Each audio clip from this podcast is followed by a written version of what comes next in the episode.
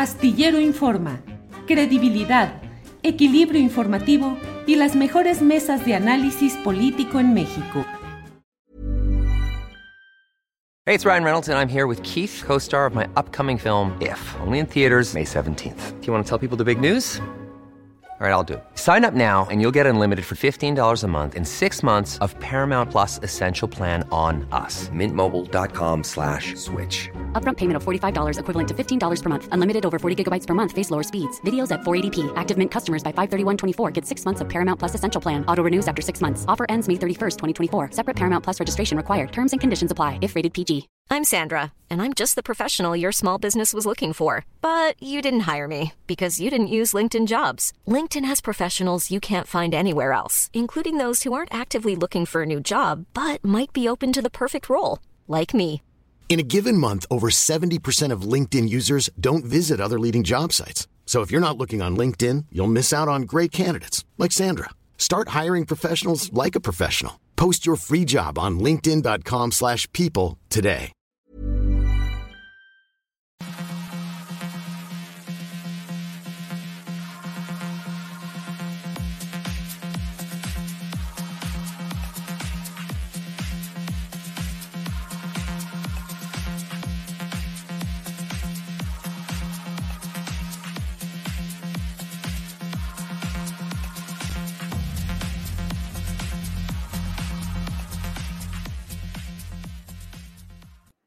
La una de la tarde, la una de la tarde en punto y ya estamos aquí en Astillero Informa. Tenemos la información, el análisis, el debate, lo más relevante de este día en las próximas dos horas y fracción. Gracias a quienes nos acompañan en este programa, donde tendremos las recomendaciones de fin de semana, tendremos la mesa del más allá con Fernando Rivera Calderón, con Ana Francis Moore y con Horacio Franco. Hay mucha información relevante y de ella le vamos a dar cuenta en estos eh, minutos, en este par de horas.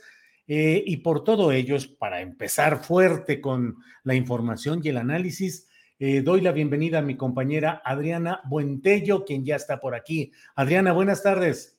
¿Cómo estás, Julio? Muy buenas tardes. Saludos a todos los que nos ven en este momento. Ojalá que ya nos empiecen a regalar sus likes. Feliz fin de semana, Julio, con un viernes muy complicado, pues eh, muy em, turbulento informativamente hablando. Estos días han estado pues muy fuertes, Julio. Sí, Adriana, con muchos eh, hechos preocupantes y me parece que dentro de este cúmulo de hechos, de sucesos, de informaciones, desde ayer en la noche, en la tarde, comenzó una eh, polémica generada por lo que dijo el padre de Devani Escobar, esta joven muerta en Monterrey en circunstancias aún no esclarecidas. Y bueno, pues esto ha generado una turbulencia que ha implicado a medios de comunicación, particularmente al noticiero nocturno, el principal de Milenio, Milenio TV, y al propio diario El País. Muchas reacciones y mucha polémica sobre este tema, Adriana. Julio, pues muy fuerte porque pues acude no solamente a Nuevo León, a todo el país, un caso en donde se ha revictimizado una y otra vez, sin cesar, tanto a la propia Devani como a sus padres, como a su madre y a su padre, su padre quien ha estado más eh, en los medios, más eh, expuesto mediáticamente. Y ayer eh, algo ocurrió en la noche que pues se volvió justamente un torbellino pues de declaraciones, de reacciones por la noche veíamos que el diario El País, eh, como ya mencionas, Julio, pues publicaba un, esta necropsia. Creo que de primera instancia muchos entendimos que quizá por cómo estaba actuando la fiscalía habría sido el propio padre de Devani quien habría filtrado este, este expediente o esta necropsia que hicieron de manera independiente a este medio. Pero sorpresa, pues nos enteramos que no, ni el padre, ni el propio padre de Devani, pues sabía y que incluso solamente se lo había confiado a la fiscalía del Estado, a la Fiscalía de Nuevo León, y que justamente menciona en un video posterior que él había sido muy cuidadoso, Julio, en el tratamiento, en, darla, en, no dar entrevistas, en no salir a medios, en cuidar justamente todo el debido proceso, y pues reclama a la Fiscalía, pues ahí están fallando cuando ellos mismos, eh, señala el padre de Bani, están filtrando esta, pues esta, esta esta necropsia que ellos hicieron de manera independiente. Azucena Uresti en el noticiero de la noche en Milenio filtra, bueno, entrevista a la reportera que, en, del medio que tuvieron esta filtración, pero también hay que recordar que el tratamiento que ya había dado anteriormente a Susana Uresti había sido de muchas filtraciones. Así que vamos eh, a platicar justamente de este tema, todo lo que conlleva y las implicaciones. Julio, si quieres, vamos a ver este video porque más tarde, justamente cuando estaba al aire a Susana Oresti, eh, manda este, graba este video de ocho minutos. Vamos a ponerles unos segmentos de lo más relevante de lo que dice el padre de Devani eh, y cómo reclama tanto a la Fiscalía de Nuevo León, pero también a Susana Oresti y al país. Vamos a escuchar. Pero me ha confirmado ella y me ha dado a conocer las filtraciones de la Fiscalía de Nuevo León y me pedía que yo le entregara la necropsia de mi hija como ustedes saben, desde hace 15 días estoy cuidando muy drásticamente esa necropsia para que no se filtrara. Pero hace unos momentos esta conductora, Azucena Uresti, me manda esta información. Se equivocó. Se equivocó. Me lo manda a mí solicitándole a alguien de ahí de adentro de la Fiscalía de Nuevo León lo siguiente, tomen captura. Y todavía se burla la señora. Y dice lo siguiente, soy Azucena, hablamos esta tarde, le dice a las 9.26. Oye, Fren, ¿por qué no quieres contestar? ¿Por qué no quiere contestar el fiscal? Duda personal, Again. Digo, ya sabes, yo siempre he ido al lado de la fiscalía, a pesar de todo el desmadre. Se los vuelvo a poner aquí. Minutos después se dio cuenta y lo borró. Me siento muy ofendido. Yo con todo el cuidado y el debido respeto al proceso de mi hija Devan y Susana, la cual me confirma y me sigue confirmando que la mataron la cual me confirma que la Fiscalía del Estado de Nuevo León está metida en esto. Ahorita ya se filtró por parte de la Fiscalía de Nuevo León esta segunda necropsia que yo les confié para su, para su estudio. No tenemos miedo. Ya me quitaron a mi hija. Ya la asesinaron. Ya la mataron. Ya me esconden videos. Ya no confío en la Fiscalía de Nuevo León. Exijo que se haga una depuración en la Fiscalía de Nuevo León. Exijo que si el fiscal o el vicefiscal es la gente que está filtrando esa información, quiero su cabeza. Que se vayan y que se larguen de aquí. Azucena Oresti, la regaste. Dinos la verdad. Exijo que te abran una carpeta, una carpeta de investigación. Exijo a la gente del país que también les abran una carpeta.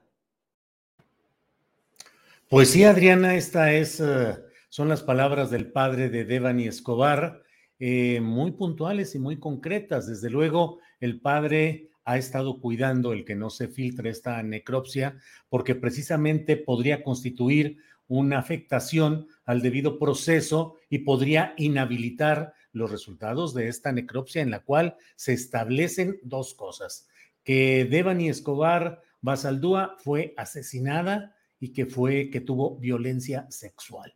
Son las dos cosas esenciales en esta necropsia y pues aquí estamos en presencia, Adriana, justamente de lo que es este tratamiento eh, ambicioso, voraz de los medios de comunicación o de ciertos medios de comunicación, deseosos de pues lo sensacional, lo inmediato, la primicia por encima de los derechos de las víctimas y por encima incluso del respeto al debido proceso, que al violentarlo se permite la impunidad y la continuidad sin castigo de este tipo de procesos. Adriana.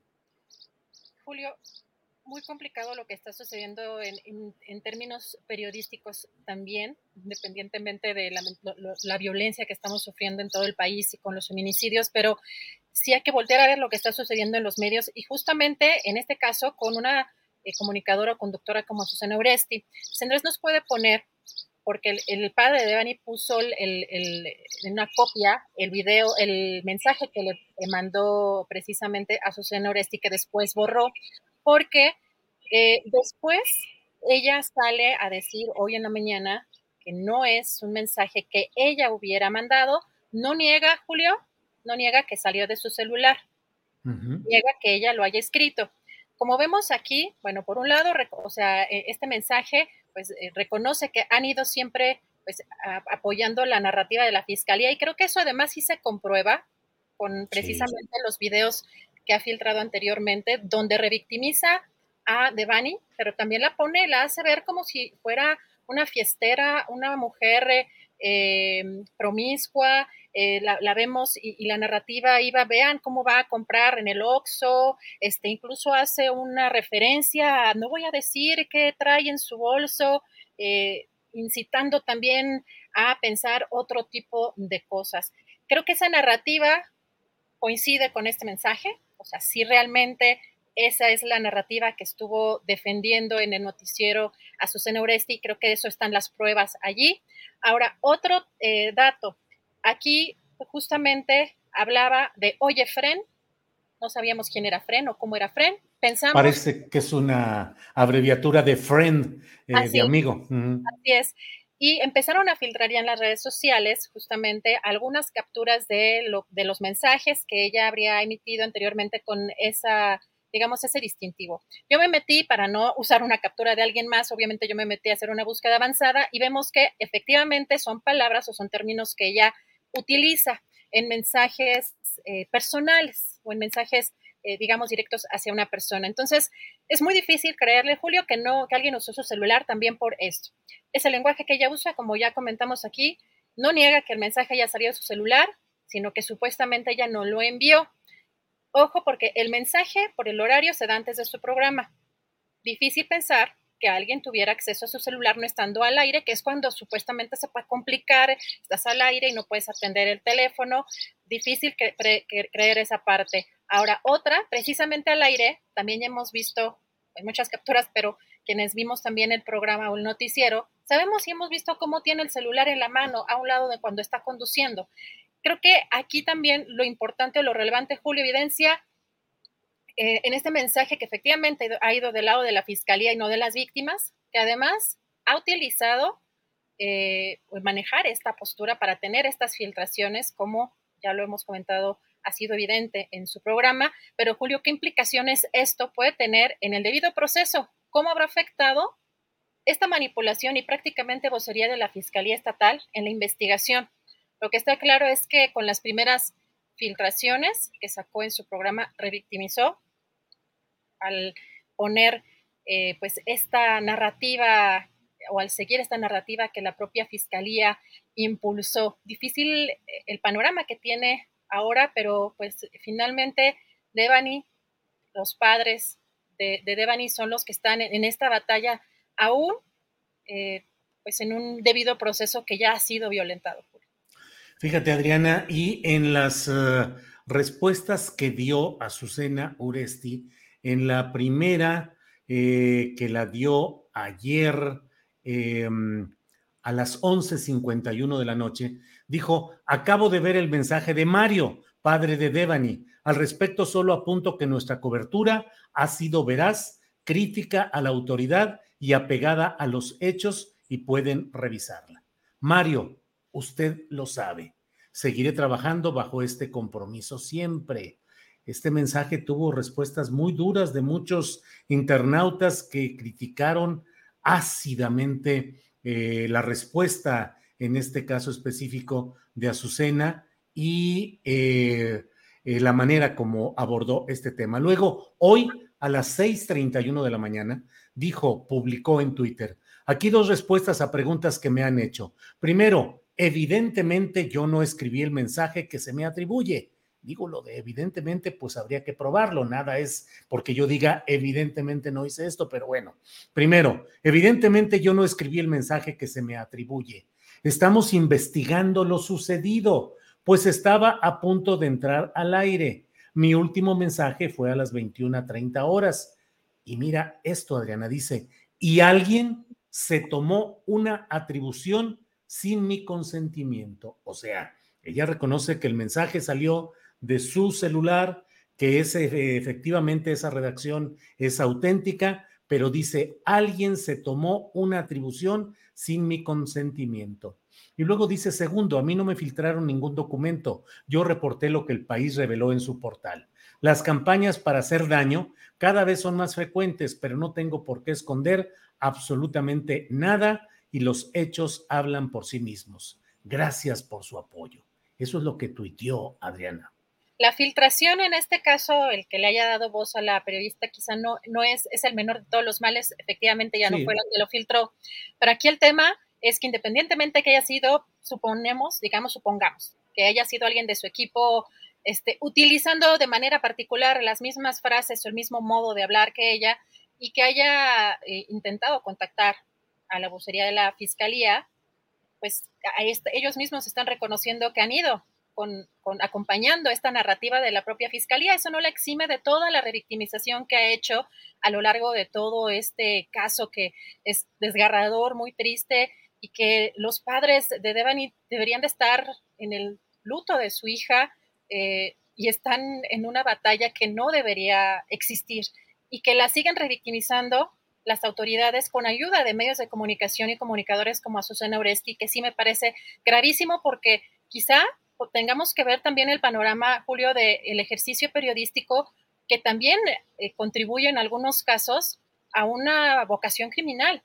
En este caso, ¿de qué manera se está entorpeciendo el debido proceso? También hay que recordar que muchas veces se juzgan ciertos casos de manera mediática y que quedó en, en esas transmisiones la idea que realmente Devani se había accidentado y que además por fiestera, por andar de borracha, por ¿Eso quién paga, Julio? ¿Quién paga, quién paga eh, esa, esa revictimización? ¿Cómo se rezarse ese daño desde los propios medios de, comunicación que pues han quedado impunes? Sí, y lo hemos visto, Adriana, cómo en los medios de comunicación tradicionales, en radio y en televisión, se ha practicado de una manera sistemática una apertura de micrófonos y de espacio para abogados defensores de casos que serían indefendibles a la luz de un sentido de equidad y de justicia social. Y sin embargo, para tener exclusivas de lo que dice el victimario, de lo que dice el agresor, de lo que dice el encarcelado, el presunto delincuente, se abre el espacio y se tienen las exclusivas en las cuales Javier Duarte de Ochoa da información exclusiva a un medio, eh, Cuauhtémoc Gutiérrez o sus abogados también aparecen, pero a veces el posicionamiento en el periodismo es fundamental. Adriana, ¿de qué lado estás? ¿Estás del lado para darle la voz al abogado de los despachos, los bufetes dorados que manejan todo con chorros de dinero y manejan todo esto y le das la voz a ellos para esclarecer ese punto de vista, pero no a la víctima, no al ofendido, no al agraviado, pues eso es un, un mal eh, sistemático que estamos viendo y viviendo en el periodismo en general. Pero bueno, Adriana, pues hay este, sí, adelante Adriana. Nada más mencionar que sí, es verdad que los, los medios, el periodismo también se ha hecho con base en filtraciones, pero ojo, porque no es lo mismo filtrar un documento en el que vas a revictimizar a una víctima que en el presunto caso de corrupción o de funcionarios públicos en evidencia de ciertos casos. O sea, en esta situación es completamente distinta. Creo que sí tenemos que eh, empezar a analizar no solamente con perspectiva de género, sino con esta perspectiva de no revictimizar en, casos tan delicados de personas desaparecidas, de asesinatos, etcétera. Hay eh, justamente una lucha como por estas exclusivas pero lo que mencionas, si va encima, si va por encima de, las, los propios derechos de las víctimas, es ahí cuando no estamos haciendo periodismo o no estamos haciendo buen periodismo. Adriana, pues bueno, ya hemos abordado este tema, se nos ha ido el tiempo, es la una de la tarde con 18 minutos, ya en un ratito más estaremos con el doctor Ernesto Lamoglia, médico psiquiatra y criminólogo, y nos quedó pendiente, no sé si para un poquito más adelante, eh, el tema de Jalisco, el tema de lo que ha sucedido ahí con una agente del Ministerio Público que denunció corrupción y fue detenida de una manera aparatosa ayer, Adriana. Así es, más tarde no se pierdan porque vamos a hablar también de este caso gravísimo porque estamos justamente pugnando en una sociedad como la nuestra por ministerios públicos que realmente sean incorruptibles, que hemos visto que ahí es donde justamente a veces se atoran eh, o hay grandes eh, casos de corrupción y en este caso una ministerio público que ha sido acosada, perseguida y que pues hasta lo último que supimos fue detenida allá en Jalisco como venganza. Julio, regresamos en un ratito más con eso. Muy bien, Adriana, muchas gracias y seguimos adelante en un ratito más. Gracias. Bueno, pues muchas gracias a quienes desde el chat nos eh, informan, nos comentan de todo lo que Helio Bracho dice que terrible cuando el dinero es más importante que una tragedia, donde una joven fue asesinada. Eh, Laura CH dice, los medios forman narrativas para beneficiar intereses particulares, van formando la mentalidad de sus audiencias, influyen en la sociedad. Eh, dice por aquí Miguel Ríos, el ir de compras no te hace culpable de nada, pues no. Eh, Víctor Villa dice, Azucena solo busca la noticia, qué de malo hay en eso y qué denigra, son inferencias. Eh, IBN Espartaco dice, ahí está la justicia de Alfaro, relacionada con este tema que le hemos comentado brevemente, de Nancy, la exagente del Ministerio Público de Jalisco, que denunció corrupción y ayer fue eh, en una carretera fue detenida por varios vehículos policíacos que la acercaron para detenerla y sujetarla a proceso.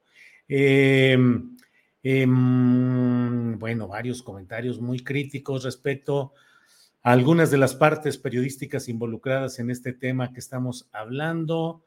Em, política de la más ruina en la misma semana se reúne con Alito Tapete y le hace juego a la fiscalía. Bueno, pues ahí están estos comentarios. Eh, eh, em, esto, todo esto es lo que está sucediendo hoy. Y mire, ya en unos eh, segundos vamos a tener nuestra entrevista con el doctor Ernesto Lamoglia, él es médico, psiquiatra y criminólogo, y le pedimos que nos ayudara a tratar de esclarecer pues perfiles psicológicos de Samuel García, de Mariana Rodríguez de Nuevo León, de Sandra Cuevas, la eh, alcaldesa de Cuauhtémoc en la Ciudad de México, del propio presidente López Obrador, de otros personajes de la política.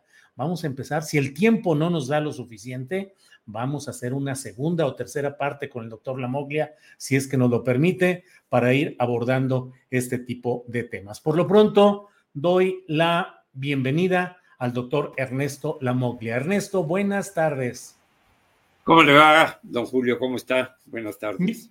Buenas tardes, Ernesto. Pues eh, aquí dando, ahora sí que dando la vuelta por el consultorio para platicar y tratar de analizar un poco, pues acerca de lo que está sucediendo en la política, que ya con abundancia lo abordamos desde el punto de vista meramente político, electoral, pero en términos de perfiles psicológicos, ¿qué sucede, por ejemplo, con personajes como Samuel García y Mariana Rodríguez, que son una especie de cogobernadores tiktokeros, decimos, de Nuevo León. Ernesto, ¿qué nos dice? Eh, quiero, quiero decir que mi opinión está estrictamente basada, como sucede en muchos casos, en lo que los medios de comunicación nos han hecho favor de compartir. Y es una opinión eh, que, que, que es indirecta, pues porque para que haya una opinión médica, una certificación, eh, un testimonio claro y evidente, pues uno tiene que tratar directamente al paciente, lo cual no es este caso. Pero pongo como ejemplo de lo que se puede y se debe hacer, es que a través de la historia, los personajes han sido estudiados en su personalidad, en su carácter, su temperamento, en sus acciones y en sus consecuencias. O sea, a través de lo que los historiadores han referido. Cuando yo tengo la oportunidad de leer, por ejemplo, por primera vez hace muchos años, el libro sobre Tiberio, el emperador romano, escrito por el mejor neuroendocrinólogo de, del mundo en el siglo XX, eh, eh, pues obviamente las referencias eh, que, que, tiene el autor son hechas en base a que los historiadores romanos de la época hicieron acerca de la conducta de este emperador que precisamente estaba en el poder cuando supuestamente murió el Cristo. Cristo, ustedes saben, significa nada más eh, mensajero, apóstol, etcétera. Pero cuando muere Jesús, supuestamente, porque no hay datos históricos fehacientes, eh, eh, Tiberio era el emperador romano, y todo lo que se sabe de él y sus consecuencias, incluso a quien deja como sucesor, pues es la referencia histórica. No quiere decir que yo haya tenido que conocer a Tiberio o el doctor Gregorio Marañón haya tenido que ser contemporáneo y su médico de cabecera para saber todo lo que, lo que sabe.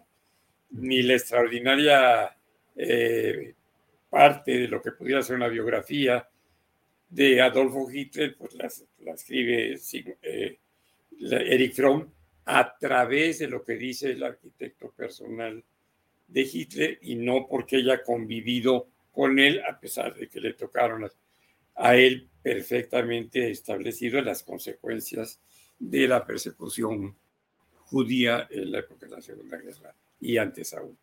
Entonces, esto lo digo por lo que los medios nos informan.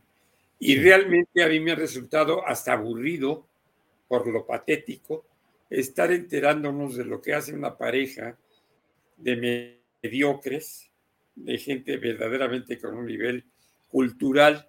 La cultura y la educación, como decía eh, hace unas horas el señor presidente, son cosas diferentes. Gente mal educada y con una cultura cero, sobre todo de carácter político.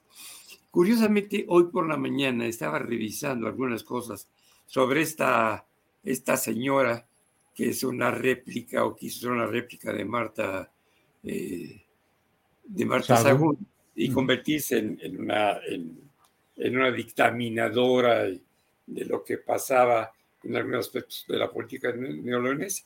Y resulta que le hicieron en una entrevista, eh, una entrevista eh, cuando era novia de Samuelito, este monigote que ahora es gobernador de Nuevo León, gracias a los fraudes y sobre todo al apoyo de, IFE y las, los personajes malvados y corruptos que lo dirigen y al TRIFE también. Y entonces le hace una entrevista a la novia, que va a ser la esposa del futuro gobernador, y, le dicen que cómo ha sido su vida. Y dice eh, pues, una serie de cosas, entre ellas algunas tragedias que vivió. Y yo me quedé verdaderamente estupefacto porque la tipa, no tengo otra manera de calificarla o descalificarla, se queja de que perdió una medallita de, una, de un San Benito que tenía una pulsera y que se le, cayó no sé qué y que le pasó en las uñas este, de plástico a algún otro.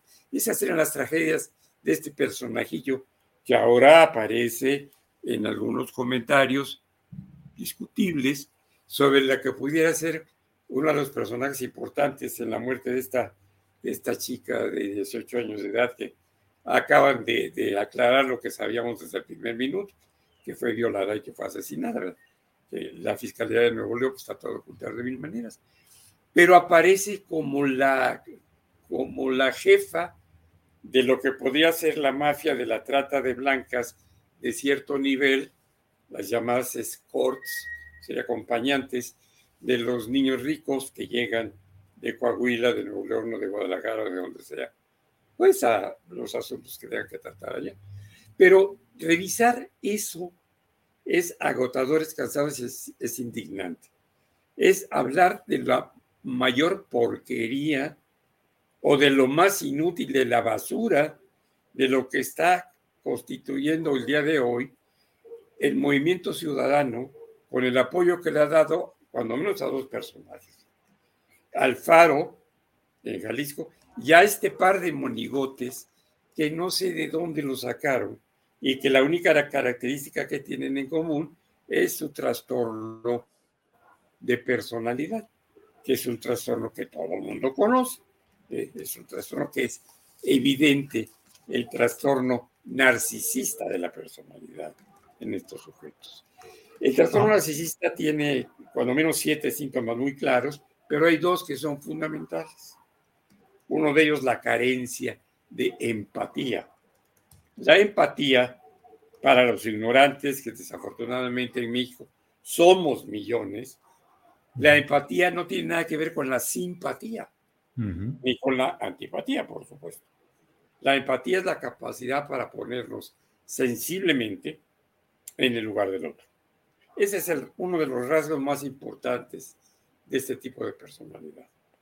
Lo segundo es establecer relaciones con otros seres humanos estrictamente en un plan de explotación de la relación, que puede ser explotación emocional, explotación económica, explotación física, explotación política, explotación sexual, lo que sea.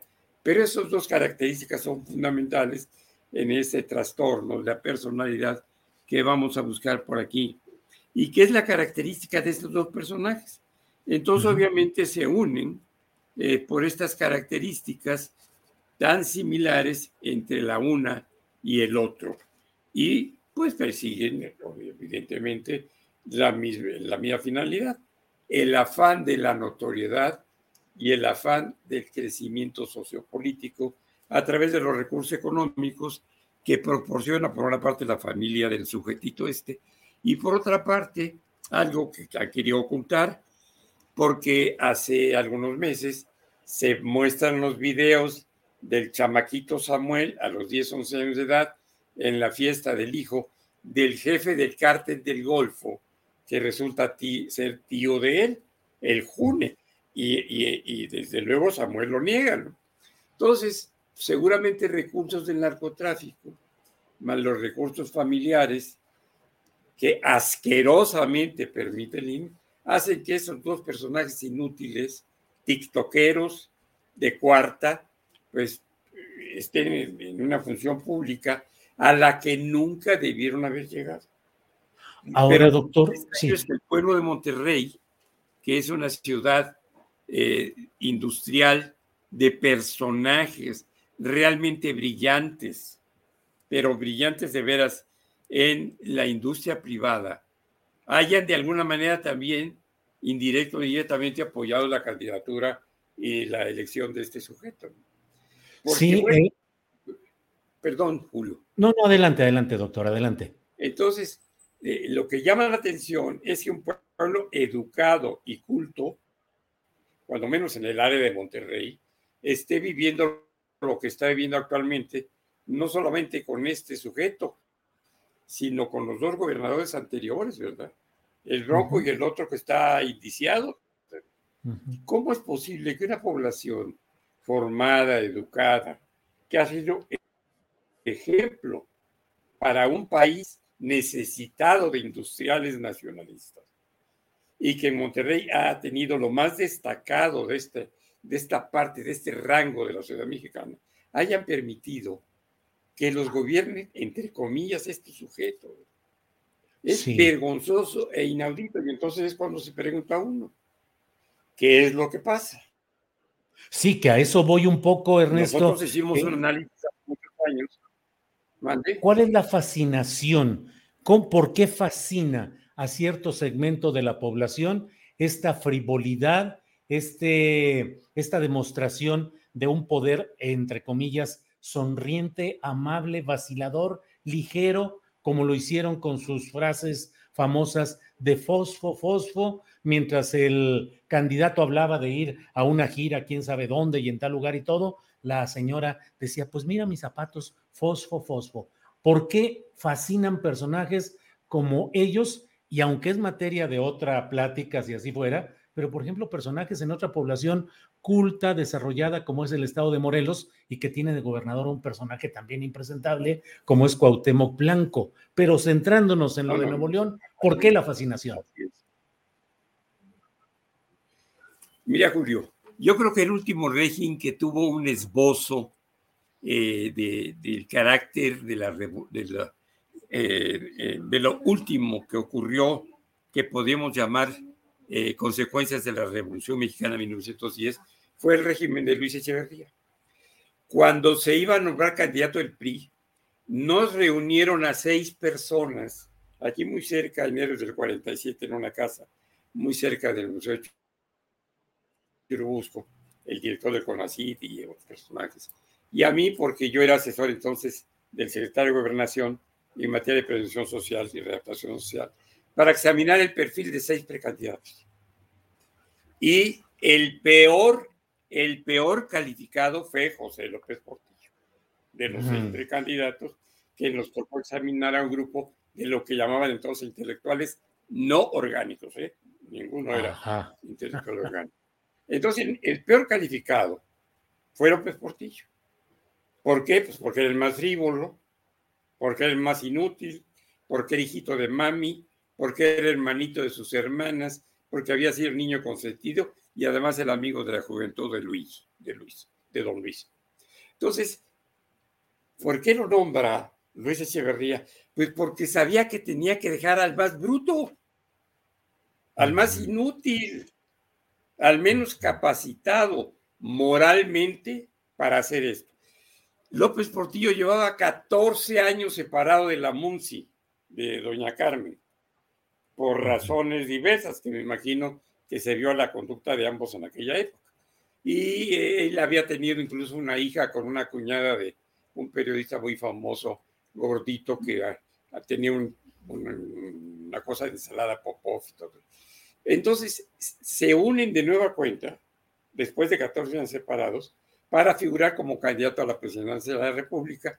Viene a la presidencia y empezamos a vivir la frivolidad de la señora, pues destacando sus intereses por algunos artistas, como el director de la Sinfónica de Toluca o de la Filarmónica del Estado de México. No recuerdo cómo se ha llamado, y llevándolo para acá y para allá, y llevando el piano para no sé dónde, y ella era pianista, y, y empieza la frivolidad cuando incluso este sujeto, presidente de la República, abiertamente corteja a la esposa del hijo mayor de Luis Echeverría, su presidente, ¿verdad? Y entonces Rosa Luz Alegría, lo digo con todo respeto, porque además es una mujer que, que yo creo que es la segunda mujer que le tuvo celos mi ex esposa, porque era muy guapa, muy atractiva y muy inteligente. Pero acepta esa relación porque lo que estaba de moda era eso. Yo fui médico de dos parejas sexuales de este señor. Y la única ventaja que tenía este hombre en su relación con mujeres es que tenía una eyaculación retardada. Quiere decir que no tenía eyaculación o se tardaba mucho. Y esto hacía que las mujeres pues prefirieran este, a un hombre así que a alguien que tuviera una eyaculación precoz. Pero la frivolidad se empieza a dar ahí pero se empieza a dar en forma abierta. El presidente se permitía tomar de la mano o del trasero o de donde fuera a su pareja sexual, estando supuestamente casado con una señora que hacía de las suyas, no sé cómo, me parece que debe ser muy respetable. No la vi más que una vez, eh, eh, cuando murió María Esther Ría y estábamos despidiéndonos de la familia que mucho hemos estimado eh, mi esposa y yo, y llegó la música, como decíamos, a la mujer de López Portillo, nunca la había visto en mi vida, ¿no? Eh, pero, bueno, todas estas cosas que fueron evidentes cuando empieza de mal a difundirse, en lugar de la respetabilidad, la honorabilidad, los principios revolucionarios, el verdadero carácter de estadista de un presidente, y lo que se difunde son sus padroterías o sus puterías, como se dirían comúnmente. Entonces, en ese momento, ¿qué es lo que pasa? Pues que viene después un Salinas de Gortari. ¿Y qué es lo que hace un Salinas de Gortari cuando mandan a asesinar? Dije, mandan a asesinar, ¿eh? Ustedes saben que, que está pelón saber quién lo mandó a matar, pero la realidad es que Salinas vuelve a hacer lo mismo.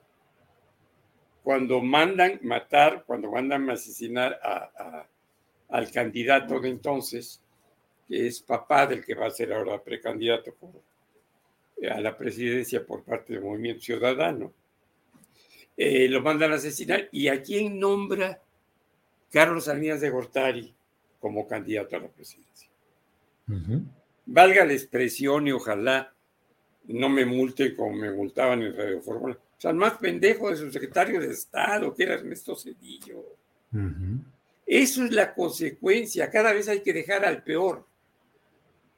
¿Por qué? Porque así desvía la atención de lo que hizo el otro. Porque su estupidez o su dependencia al que lo nombró hace que el, el, consecuente o el siguiente lo tenga que apoyar o que cuidar o que guardar la espalda. Y eso empieza a ser la norma en todos los casos. vamos a dejar a alguien más bruto pues, para que tape los errores y para cualquier cosa que yo haya hecho, pues tenga, algo significativo.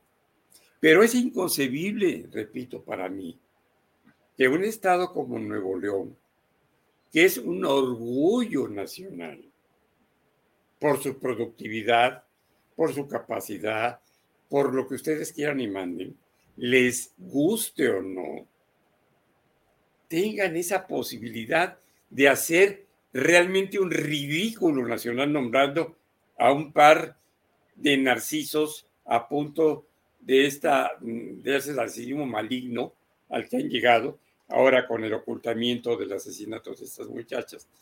Pero están a punto de llegar a la psicopatía, es decir, a la forma más grave de trastorno de la personalidad incurable, sin ningún sentimiento de culpa, sin código ético, sin código moral, sin principios ni valores, con relaciones supuestamente amorosas en términos que no tienen nada que ver con el amor adulto, sino con lo más superficial que existe, la relación de interés.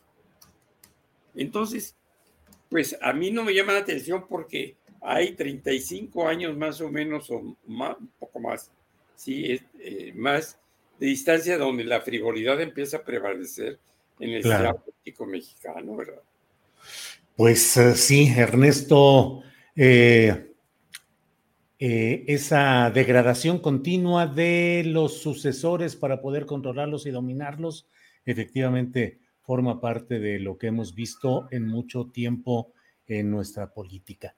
Eh, Ernesto, se nos acaba el tiempo, pero me, te querría invitar para ver si la próxima semana, el día que tú nos concedas, podemos hacer una segunda parte de esta plática con un poquito más de tiempo sí. y que podamos hacerlo. ¿sí? sí, porque hay otra cosa nada más para terminar. No tienes idea los insultos que yo recibí por carta y por llamadas cuando me atreví a decir en su momento que Marta Briviesca era amante de Vicente Fox. En primer lugar, porque Vicente Fox pues, es impotente, porque le pateó un caballo en los testículos y le dejó impotente, por eso tuvo que adoptar a los rotoplaces esos que tiene como hijos adoptivos. este, y, pero me insultaron horriblemente que cómo me metí yo con una señora tan decente que era la asistente y que quién sabe qué. Y ahí viene la segunda parte, la más terrible, de la perversión absoluta de la idea del poder en México. Ni en las cortes europeas de los siglos XVI a XIX hubo tanta porquería como en esa época.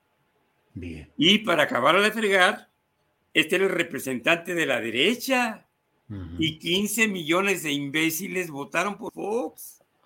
Claro. Y le siguen creyendo ahorita. y le siguieron las huellas en todo a la señora Marta. Y no han tocado hasta la fecha ninguna de las propiedades malavidas de este, de este infeliz enfermo marihuano, ni han tocado a ninguno de los hijitos de Marta. Entonces, ¿cómo podemos esperar que haya respetabilidad, honorabilidad y lo que llamamos en un término que ha sido olvidado, decencia Ernesto, pues muchas cosas eh, pendientes. Ojalá podamos platicar la semana que entra. Tendremos un poquito más de tiempo para poder abundar en todo esto. Por esta ocasión. Julio, con mucho gusto y te agradezco mucho tu confianza y le ofrezco disculpas al público, tu público, por a veces usar unos términos que mi papá llamaba interjecciones, pero que yo creo que pueden ser altamente descriptivos. Ah, totalmente aceptable, no te preocupes por eso. Eh, hay esa, ese espacio y sin problema. Gracias, Ernesto, y nos veremos pronto, si nos lo permites. Gracias. Ándale, pues, hasta luego, Julio. Hasta luego, gracias. Bueno, pues ha sido el doctor Lamoglia. Eh, y bueno, la semana que entra espero que tengamos la oportunidad de volver a platicar con él. Y por lo pronto, de inmediato, vámonos con mi compañera Adriana Buentello, que tiene una entrevista que va a realizar. Adriana, adelante, por favor. Gracias, Julio. Pues sí, ya estamos aquí listísimos con Melissa Vega. Regresamos en un ratito ya con la mesa, Julio. Y le doy la bienvenida a Melissa Vega. Ella es periodista y nos va a platicar de un tema muy importante. Hay que recordar también que en medio de estas festividades por el Día de la Madre, hay cosas que debemos de poner también, visibilizar, poner en la mesa. Y yo le doy la bienvenida a Melisa. Eh, ¿Cómo estás, Melisa? Muy buenas tardes. Muy bien, gracias, Adriana. Sobre todo muy agradecida por la visibilidad que dan a muchas madres trabajadoras en esta época tan importante de alzar la voz. Así es, Melissa. Pues vimos un tweet en tus redes sociales que ha sido muy activa y hay una denuncia que nos parece muy grave y que tenemos que también dar cuenta de lo que está sucediendo en, sobre todo en algunos espacios públicos de difusión. Tú viviste una situación de violencia y acoso en el canal de Congreso, si tengo bien entendido. Es correcto. Eh, subí este tweet con la intención de empatar con otras mujeres con hijos que vivimos o padecemos la falta de garantías a nuestros derechos laborales. Y justo fue algo que yo viví ya hace aprox seis años, que es la edad que tiene mi hijo, justamente en mi embarazo, que yo trabajaba en el canal del Congreso dependiente del Congreso de la Unión, y donde se validan las leyes que nos protejan, protegen a los y las ciudadanas. Eh, pues sufrí no solo de acoso laboral por parte de algunos compañeros y también de mi jefe en ese entonces, David Ruiz, sino además, pues embarazada me tocaba trabajar eh, largas jornadas, incluso a veces cubrir las sesiones de la Cámara de Diputados en la noche. Y pues como no había un espacio cómodo y digno para mí, tenía que dormirme debajo del escritorio para cuando terminara la sesión entrar al aire y dar a conocer pues los dictámenes y todo lo que se había eh, acordado en, aquellas sesiones. Eh, también cuando estoy en mi permiso de maternidad y lo comento en este video al cual hace referencia Adriana, recuerdo muy bien que este jefe, que era el director de noticias, me mandaba mensajes amenazándome con que cuando iba a regresar, em, pues me iban a cambiar el horario de trabajo porque estaban haciendo algunos ajustes para las diversas plazas. Y efectivamente así fue. Cuando yo regreso, me cambian el horario sin consultarme. Y no solo eso, sino además como yo me negué me retrasaron dos quincenas, entonces aquí por supuesto me acerqué a recursos humanos totalmente en la indefensión con la necesidad económica y fue en recursos humanos en donde una mujer me dijo lo que acaba de suceder de acuerdo al sistema, porque entró a su computadora y me lo mostró, fue que te dieron de baja. Entonces me acerco inmediatamente con la directora del canal, ella en ese entonces era Blanca Lilia Ibarra Cadena, y le expongo mi situación, pero lejos de apoyarme y decirme, no te preocupes, Melissa, fue un error, lo negó, lo negó y además me dijo, ¿sabes qué? Necesitamos cambiarte el horario, ya no vas a estar en turno vespertino, ahora en turno matutino, lo cual cambiaba totalmente mis asignaciones, porque en ese entonces yo era conductora del noticiario que sale en horario estelar a las 8 de la noche, y pues dije, entonces, ¿qué voy a hacer en la mañana si no es para lo que me contrataron? Y me dijo, se te van a dar tareas para, o asignaciones para que hagas algunas investigaciones especiales, reportajes, coberturas, pero pues ya cuadro no vas. Entonces todo esto a mí me pareció no solo lastimoso, sino abusivo y por supuesto que me negué. Y ante esta negación, por supuesto también, pues estuvo el rechazo por parte de ellos de brindarme un espacio para que yo pudiera tener un espacio para la lactancia. Recuerdo que en ese entonces tenía yo que sacar la leche materna en los baños, a veces en el carro, imagínate qué, qué denigrante, qué inseguridad. Y en todo momento pensé que por tratarse de una mujer, eh, pues se me iba a brindar más apoyo, por tratarse de estar en un canal en donde depende del canal del, del, Congreso de la Unión y por tratarse de ser yo una mujer de medios, se me iba a dar otro trato y desafortunadamente no fue el caso. Eh, me despiden, me despiden y pues al poco tiempo y asesorada por algunos compañeros que veían todo esto eh, pues muy desafortunado, me acerco a un abogado que justo trabajaba muy cercano al canal del Congreso y llevaba muchos casos de personas o empleados que también habían tenido algún tipo de problema en, en el Congreso. Este señor, este licenciado, empieza a apoyarme, toma el caso, me dice que no me preocupe por nada, que él lo va a llevar, pero a los pocos meses lo suelta con un mensaje eh, de mail, me dice, porque no me llamó por teléfono para decírmelo de viva voz, me mandó un mensaje diciéndome, en este momento dejo tu caso, me están dando trabajo en el Senado de la República, pero te recomiendo a la chica que se queda en mi eh, despacho para que ella se haga cargo. Por supuesto que yo sin tener asesoría legal de otra persona, sin conocimiento, en la total indefensión, para que me entiendas, Adriana, pues lo que hice fue dejar el caso en manos de ella, por supuesto, muy mal llevado. Me da mucha pena, pero tengo que decirlo y decirlo con todas sus letras. Cuando se trató eh, de ir a, a esta parte de testimoniales, mi ex compañero de cuadro, Laxman Sumano, se atrevió a ir a mentir y a decir que yo trabajaba en otros horarios y o que llegaba tarde o cosas que no tenían absolutamente nada que ver. En ningún momento se mencionó que yo estaba regresando de un permiso de maternidad y que mi trabajo era por mucho muy bueno, sobradamente bueno. Incluso el mismo director, David Ruiz, en su momento me dijo, me gusta mucho tu trabajo, pero tú no me caes bien. Entonces, imagínate nada más cómo me sentía yo al saberme que no tenía más remedio que irme y, sin dinero, sin esta posibilidad económica que te da certidumbre en el hogar y sin también esta posibilidad de crecimiento, porque al momento en el que uno eh, levanta este tipo de denuncias y demandas, inmediatamente te echas la cargada encima.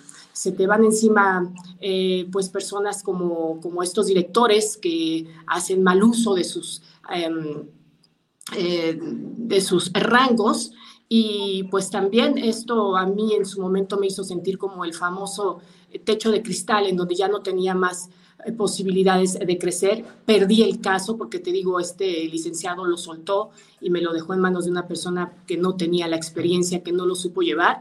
Y cuando llego a casa y es donde surge mamá trabajando, me doy cuenta que yo no he parado de trabajar, que yo sigo en casa con muchísimas tareas, muchas de ellas invisibles, y es cuando surge, insisto, hashtag mamá trabajando, en donde busco construir una comunidad de mamás y papás que como yo trabajamos y estamos muy ciertos y muy claros en que faltan políticas públicas a favor eh, de nosotros trabajadores.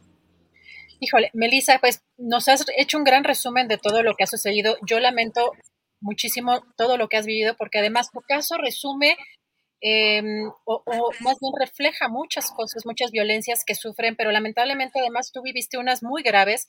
A mí me queda preguntarte, por ejemplo, en el caso de lo que vimos en este video, también mencionas que esta, este acoso y esta violencia incluso ocasionaron quizá un riesgo importante en tu embarazo, que bajaste mucho de peso, eh, para saber si eh, ya no has insistido en un tema de una denuncia, eh, incluso pues en, este aspecto que me parece que ya, ya no es laboral, ya va más allá.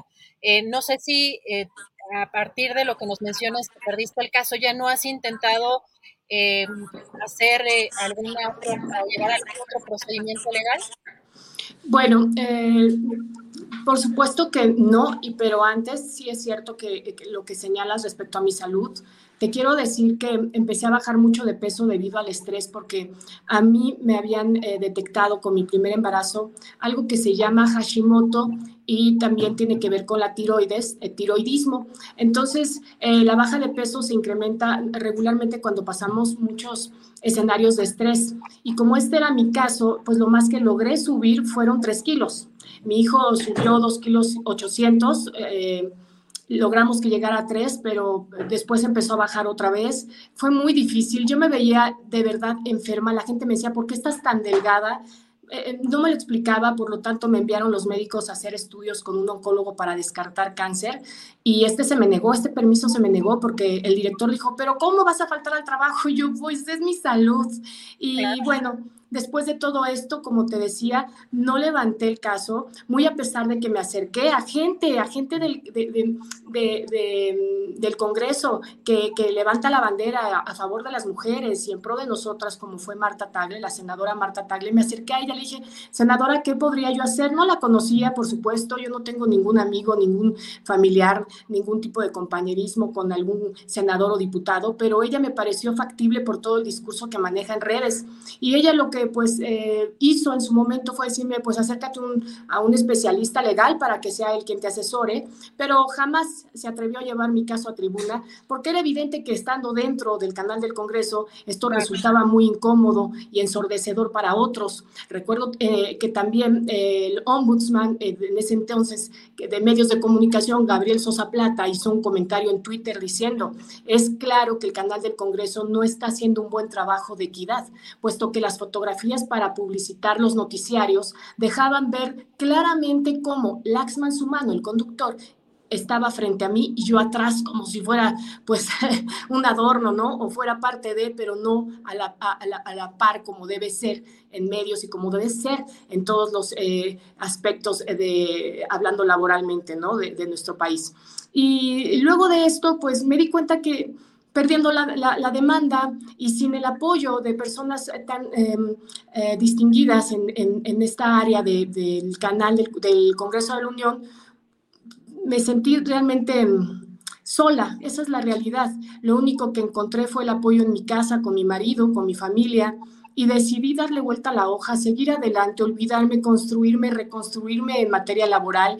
Pues me enfoqué a, a estudiar otra carrera, ahora me dedico a publicidad, pero sí te quiero decir que, que me dio mucho temor regresar al tema, me dio mucha pesadez. Te soy muy honesta, en este momento hablar de, de este tema a mí me, me cuesta mucho trabajo como mamá porque alzar la voz no es fácil, porque sabes que puede haber gente muy mala y gente muy enferma que no comprende lo difícil para una mamá, no solo en el plano mental y toda esta responsabilidad económica que tenemos, sino también la parte emocional que es la que nos mueve, porque yo decidí dejar de hablar de esto porque no quería que mis hijos se contagiaran de algo que finalmente no me estaba llevando a buen puerto.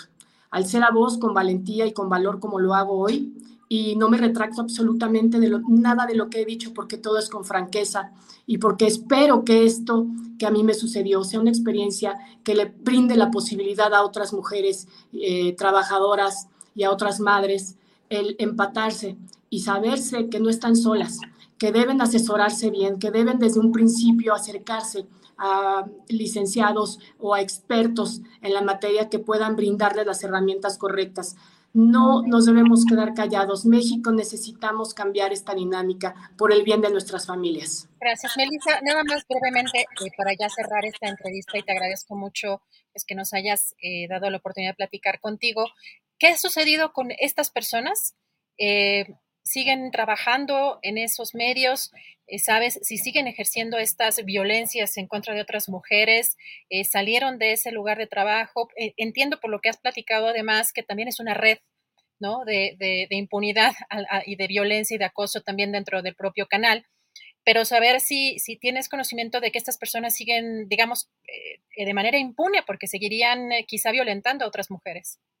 Mira, hasta donde sé, porque en algún momento me llamó un compañero del canal, un reportero quien en su momento además me dijo, Melissa, tengo otras mujeres que fueron despedidas como tú y están dispuestas a alzar la voz. ¿Quieres que hagamos algo en medios eh, para que pues, podamos impulsar estas políticas públicas a favor de ustedes? Eh, supe por él que despidieron a David Ruiz, quien era el director de noticias, pero sé que en el medio hubo muchas injusticias y muchos abusos por su parte. Y gente que está con él o que estuvo con él, porque entiendo permanecen por allí, el conductor Laxman Sumano y la jefa de redacción, Tere, Tere no me acuerdo el apellido, eh, siguen siendo pues gente que trabajan a merced de los demás y aprovechando sus, sus rangos para... Eh, pues a, apoyar a sus directivos eh, para permanecer en espacios de trabajo sin tener un poco de integridad al menos. De la directora Blanca, eh, Blanca Lilia Ibarra, entiendo que se acabó su gestión. Eh, ahora mismo no sé quién sea el director general del canal del Congreso y por supuesto él no tiene absolutamente nada que ver. Yo los nombres que he dado son muy eh, específicos porque son personas con las que yo viví esta mala experiencia y de ahí en más desconozco, la verdad perdí la, eh, la huella de lo que estaba pasando, el rastro de lo que estaba sucediendo, por lo mismo que te decía que yo necesitaba mm, desintoxicarme de toda esta situación que viví. Melissa, pues te agradezco muchísimo la oportunidad de platicar contigo. Son temas muy importantes, pero además no es por ser solamente tu caso, sino que lamentablemente tu caso pues también es el reflejo de muchos otros casos de violencia en contra de mujeres y en contra de mamás eh, trabajadoras. Te seguimos en redes, eh, te encontramos también en Twitter y con el hashtag mamá trabajando. Tú estás en esa, eh, pues en esa labor, en estos momentos ahorita en redes sociales y pues si quieres dar tu cuenta de Twitter o en dónde te seguimos. Muchas gracias, gracias Adriana por, por esta charla. Sí, claro, estoy en arroba Melissa Vega TV, hashtag mamá trabajando, y pueden en mi bio encontrar un link a que los va a llevar a la comunidad Mamás Trabajando. Este es un espacio que viene apoyado por Twitter Latinoamérica y Twitter México con la búsqueda de encontrar mujeres eh, trabajadoras con hijos que deseen asesoría, que necesiten apoyo, ayuda en diferentes áreas y sobre todo es un espacio de comunicación eh, genuina. Entonces me encantará que podamos allí eh, encontrarnos y sobre todo seguir construyendo diálogo. Adriana, gracias por tu espacio y por, por este día. Para mí es muy especial. Gracias. Contrario, gracias Melissa. Un fuerte abrazo y te seguimos. Muchas gracias. Abrazo, fuerte abrazo también a Julio.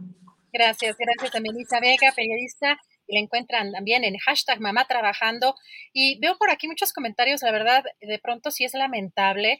Eh, por un lado están señalando que es mi amiga y que por eso le estoy dando ese espacio. No, yo ni la conocía, eh, antes no habíamos cruzado palabra, pero creo que hay muchos casos que reflejan muchas de las vivencias de muchas mamás. Y, y sí es importante darles espacio, darles voz. Y además en un lugar, en el canal de Congreso, donde pues justamente ella señala, se hacen políticas públicas. Creo que sí es muy grave el, su caso, que además refleja el de muchas otras mujeres y mamás trabajando. Nos vamos ya con Daniel, nuestro querido Daniel Robles. Ya saben estos cinco minutos de inclusión, nuestro querido Daniel Robles, y regresamos con la mesa del más allá. Buenas tardes, Adriana, Julio, Ángeles y tripulación astillero. Mañana es Día del Maestro y con ese pretexto envío mi reconocimiento y felicitaciones a todas las personas que ejercen con amor, dedicación, entusiasmo y dignidad su vocación.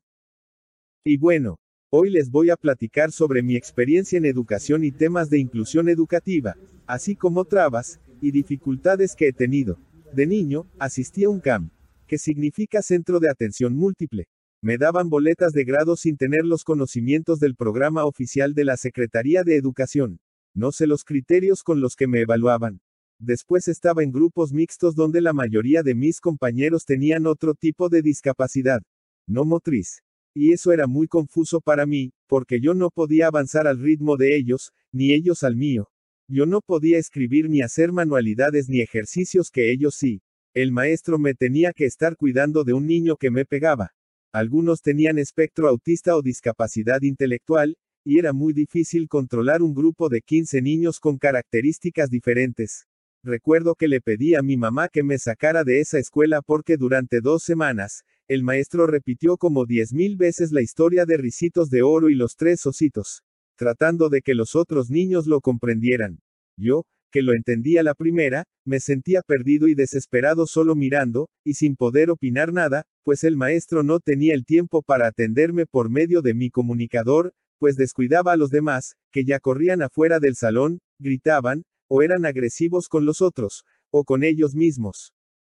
No tuve acceso a una escuela regular, y llegando a cierta edad, 14 o 15 creo, le dijeron a mi mamá que mi única opción educativa era un camp de capacitación laboral, donde enseñan a los chicos un oficio u ocupación como panadería o repostería, artesanías o cosas que requieren capacidades físicas que, yo, no, tengo. Entonces, como podrán ver, aquí hay una excelente ventana de oportunidad para que la Secretaría de Educación contemple a las personas que, como yo, no tenemos habilidades físicas, pero que nos podemos desarrollar en otras áreas de aprendizaje. Por diversas razones, estuve en varias escuelas de manera intermitente. También tuve la oportunidad de asistir al CRIT Occidente de niño, donde aprendí algo de apreciación musical. Y en el CRIT Cancún, empecé a practicar boxia. Y eso me trajo grandes satisfacciones. Por cierto, para quienes no sepan, el boxia es un juego de pelota paralímpico que requiere de gran habilidad estratégica. Les invito a conocerlo. También recurrí a Linea. Pero igual, el personal de los centros comunitarios no está capacitado para atender personas con discapacidad, especialmente como la mía. Hubieran visto la cara de los asesores y sus coordinadores de zona cuando me presenté a solicitar ingreso. Había puros adultos mayores. Y cuando presenté algunos exámenes. Y murmuraban entre ellos de qué, cómo le iba a hacer. Y mi mamá les demostró que puedo elegir entre opciones múltiples. Por eso tengo una propuesta para el INEA que quiero ver cómo canalizo. Y pues les platico que pareciera que para una persona como yo, a los 18 se acaba la magia de ser niño teletón, y se nos invita a pasar el resto de nuestras vidas recluidos en casa viendo la tele. Si el teletón fuera mío, daría acompañamiento de por vida, club de lectura, arte, conferencias, eventos recreativos y sociales. Pues oigan, también tenemos nuestro corazoncito aunque ya no demos ternura. Como pueden ver, para mí, está en chino el sistema escolarizado, así que desde hace años aprendo de forma autodidacta en mi casa, y la verdad, he aprendido mucho más que en la escuela. Me inscribí a un sitio que se llama Polimatía y terminé mi primer curso. Tengo mi diploma y todo. Estoy tomando otro de historia con Lorenzo Mayer. Conocer a Julio me abrió los ojos a un mundo de personas valiosas e interesantes de las que he aprendido mucho y sigo aprendiendo. Veo documentales de todo tipo, e investigo sobre lo que se me va ocurriendo. Soy aprendiz de comunicador. Yo creo que la educación debería estar enfocada en las necesidades, capacidades, y habilidades de cada persona. Y no sé qué opinen ustedes, pero para empresas como Google, Apple o Netflix, son más importantes tus habilidades que un título universitario. Por cierto, fui aceptado a participar en el Congreso de Jalisco, en las mesas de consulta, para trabajar en las leyes para personas con discapacidad. Y por supuesto, está el tema de la educación. Voy derecho y no me quito. Ya les platicaré. Hasta la próxima. Sobre mi discapacidad. Comúnmente se conoce como parálisis cerebral. A grandes rasgos, no hablo, no camino. Solo controlo mis ojos, que son como los limones que me da la vida. Con ellos, un toque de tecnología y mucho coco, haré de mi vida una gran limonada para compartir. Esto que escuchas es un programa de voz sintetizada que me ayuda a compartir mis ideas. Y hablando de compartir, te comparto mis redes. Twitter. Arroba Daniel Robles Mex. Facebook, Daniel Robles Aro. YouTube, Daniel Robles Aro. Muchas gracias. Con motivo de los 50 años del estreno de la obra maestra de Francis Ford Coppola, Cinelab presenta un curso que no podrás rechazar. Análisis escena por escena de El Padrino. Informes al correo cinelabcursosytalleres.com o por WhatsApp al número 5530 72 27 34. Habrá descuentos especiales para la comunidad astillada.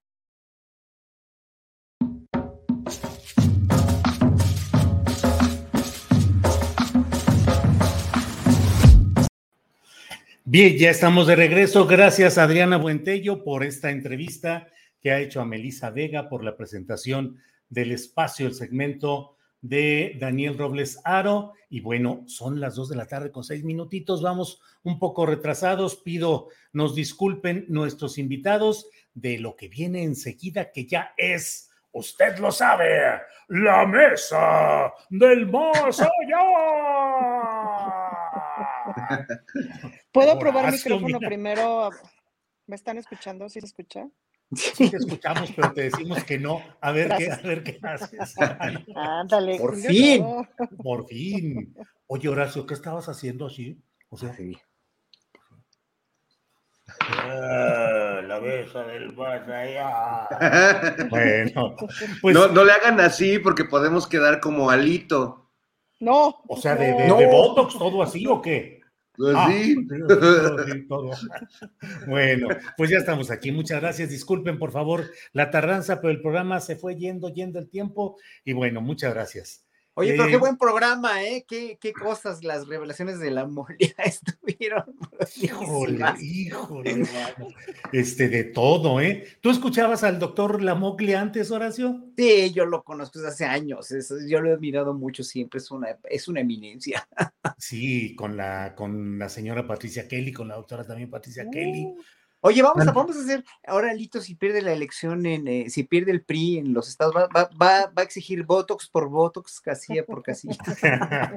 sí, Botox por Botox. Cállate que lo va a hacer en una de esas promesas de campaña, ya ves que en, otros estados te prometen que el celular, que la tablet, que el Botox. El está bonito, está bonito. están prometiendo. Tu lipo. Tu, lipo, sí. El hialurónico. de todo. Ana Francis, platícanos. Um, el, próximo domingo es Día del Maestro. ¿Quién ha influido como maestro en tu vida? ¿Quién recuerdas? Ay, pues recuerdo a todas mis maestras de la primaria, la maestra Josefina, la maestra Conchita, mi maestra Perla. Por ejemplo, recuerdo que mi maestra Perla tenía una hija que se llamaba Perlita. Y entonces a Perlita todo el tiempo la estaba jode y jode, porque Perlita sacaba ocho, pero no sacaba diez. Yo sacaba diez, obvio, ¿no? Y entonces siempre le decía a Perlita, aprende de Ana Francis. Entonces Perlita obvio me odiaba, güey, porque, ¿no? Y entonces luego, pues finalmente nos hicimos amigas y entonces yo iba a casa de mi maestra Perla con Perlita y con otras amigas a, pues nada, a jugar. Y recuerdo que como a los 20 años, un día iba pasando por su casa, 20, 23 años, iba pasando por su casa y dije, ay, voy a tocar a ver si está mi maestra Perla, me, me vino recuerdo. Y toqué, ahí estaba mi maestra Perla, pues sí, ya, ya, ya, se veía, ya se veía mucho más grande, pero me dio mucha tristeza ver que mi maestra Perla tenía una casa, la casa que yo recordaba estaba muy maltratada, como que se veía que no le habían dado mantenimiento y tal. Y mi maestra Perla, cuando yo era niña, trabajaba en mi primaria. Y en ese momento estaba trabajando en la misma primaria, me parece, pero además en una otra primaria por las tardes eh, de educación privada. Y, y no le alcanzaba. Me acuerdo que eso fue lo que me contó cuando la fui a ver, que no le alcanzaba. Ese cambio fue bien fuerte en unos 15 años y fue muy radical. Pero ella, por ejemplo, me enseñó a preguntar ya sabes, tienen dudas y todos así, ¿no? Y entonces decía, ¿tú tienes duda? Tú, pregunta. A ver, ahora tú pregunta, ahora tú pregunta. No, tú pregunta, tú pregunta. Y entonces ahí fue donde yo recuerdo perfecto que aprendí a preguntar. Y sí, la verdad es que he sido bastante preguntoncita. Y, y sin duda, pues, de, de, las... Ah, bueno, tengo una, una, maestra, por ejemplo, de filosofía, que es una maestra reciente, que además es... Eh, artista plástica que se llama Mariana Méndez, que wow, es una cuincla, tiene menos de 40 años, pero es una eminencia, sí tiene no sé cuántos doctorados y etcétera. Es una maestra de filosofía en la maestría de teología que estudio y sí me vuela la cabeza. Sobre todo, hacemos mucha filosofía contemporánea y eso es muy apasionante. Gracias, Ana Francis. Fernando Rivera Calderón, ¿qué recuerdos tienes de escuela, de maestros? ¿Quién te ha enseñado hacer o, te condujo, fue tu guía para ser lo que ahora eres? Ay, que, pues mira, yo, yo tengo vocación de alumno eterno, siempre estoy dispuesto a aprender en cualquier momento de la vida, entonces evidentemente tengo muchos maestros. Se me hace raro porque convivo con una generación que en muchos casos es la mía, que les encanta tirar netas y darle lecciones a los demás y hacernos mansplaining a todos y explicarnos cómo son las cosas. Y yo la verdad siempre estoy como muy ávido de que a mí me expliquen. Entonces, debo decir que mis primeros maestros fueron mis padres porque mi madre me enseñó a leer y escribir, mi abuela me enseñó a cantar y mi papá me enseñó a pensar con libertad. Nunca voy a olvidar una gran lección cuando mi mamá y mi abuelita me querían obligar a ir a misa el, un domingo y me dijeron que Diosito me iba a castigar si no iba y le dije, oye papá, eh, ¿y esa fuerza ir a la iglesia y esa fuerza creer en Dios? No, de hecho hay mucha gente como yo que creemos que Dios no existe. Y yo, wow, ah. no puede ser. Y bueno, ya no fui a misa y hubo un problema conyugal después entre mis padres, ¿verdad? Pero fue una gran lección. Y, y, bueno, tuve también maestros en la escuela.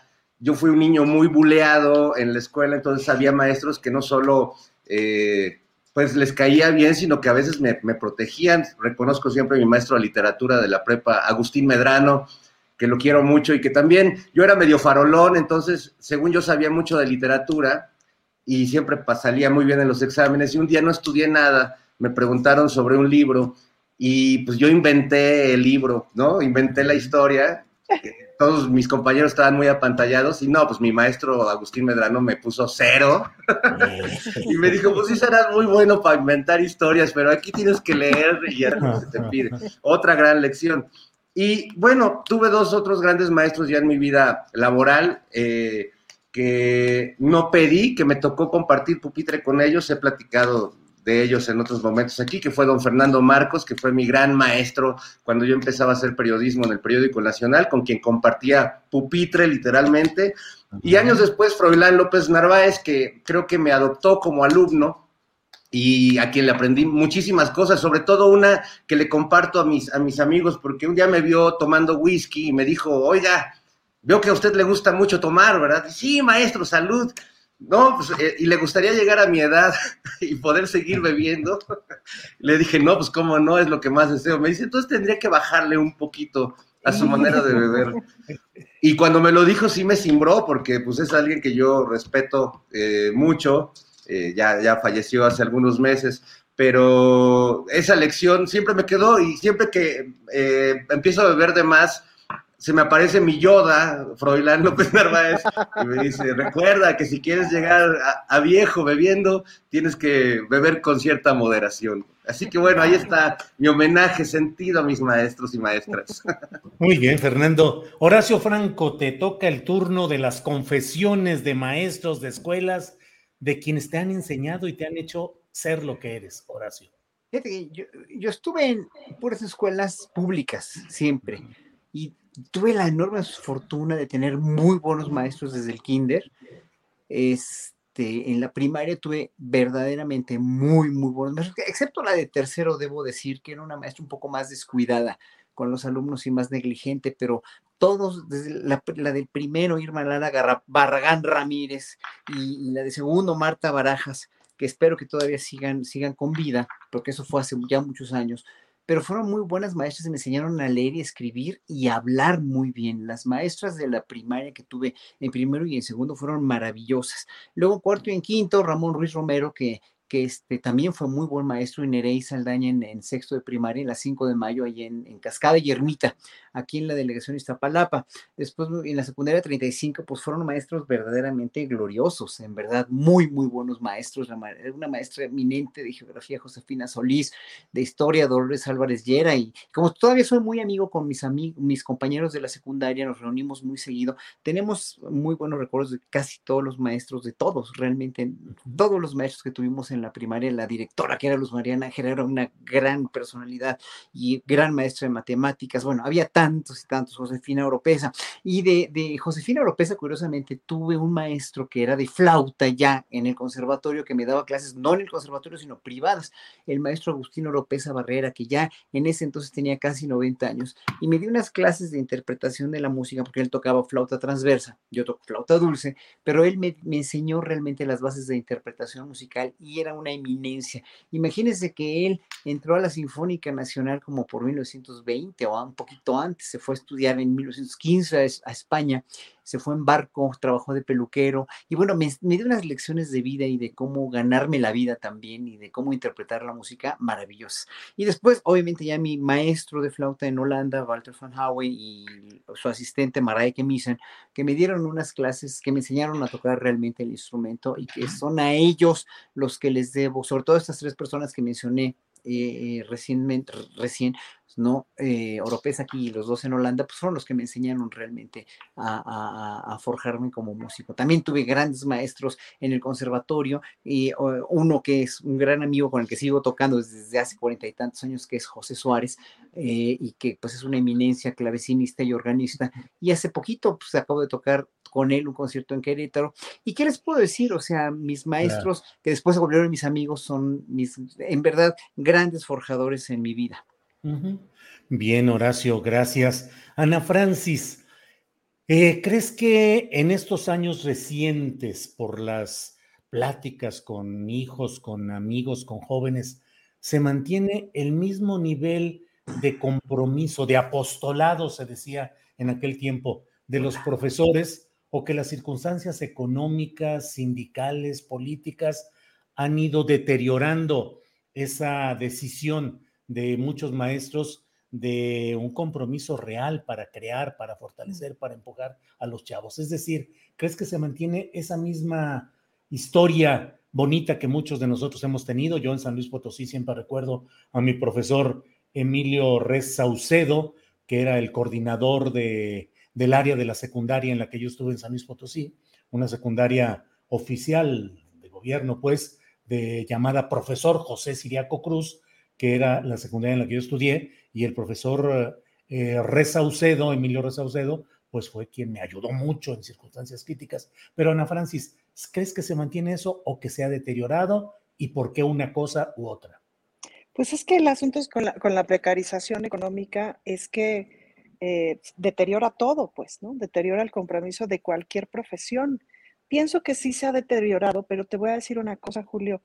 Ahora, justo en la pandemia, para Aprende en Casa, yo estuve trabajando haciendo guiones y me llevé la sorpresa de mi vida y sobre todo se me tumbaron un montón de prejuicios porque me relacioné con un montón de maestros de diversas materias, eh, justamente para los planes de estudio irlos convirtiendo en guiones y tal, pues yo como guionista, no especializada en los temas de las respectivas materias, sino especializada en guion.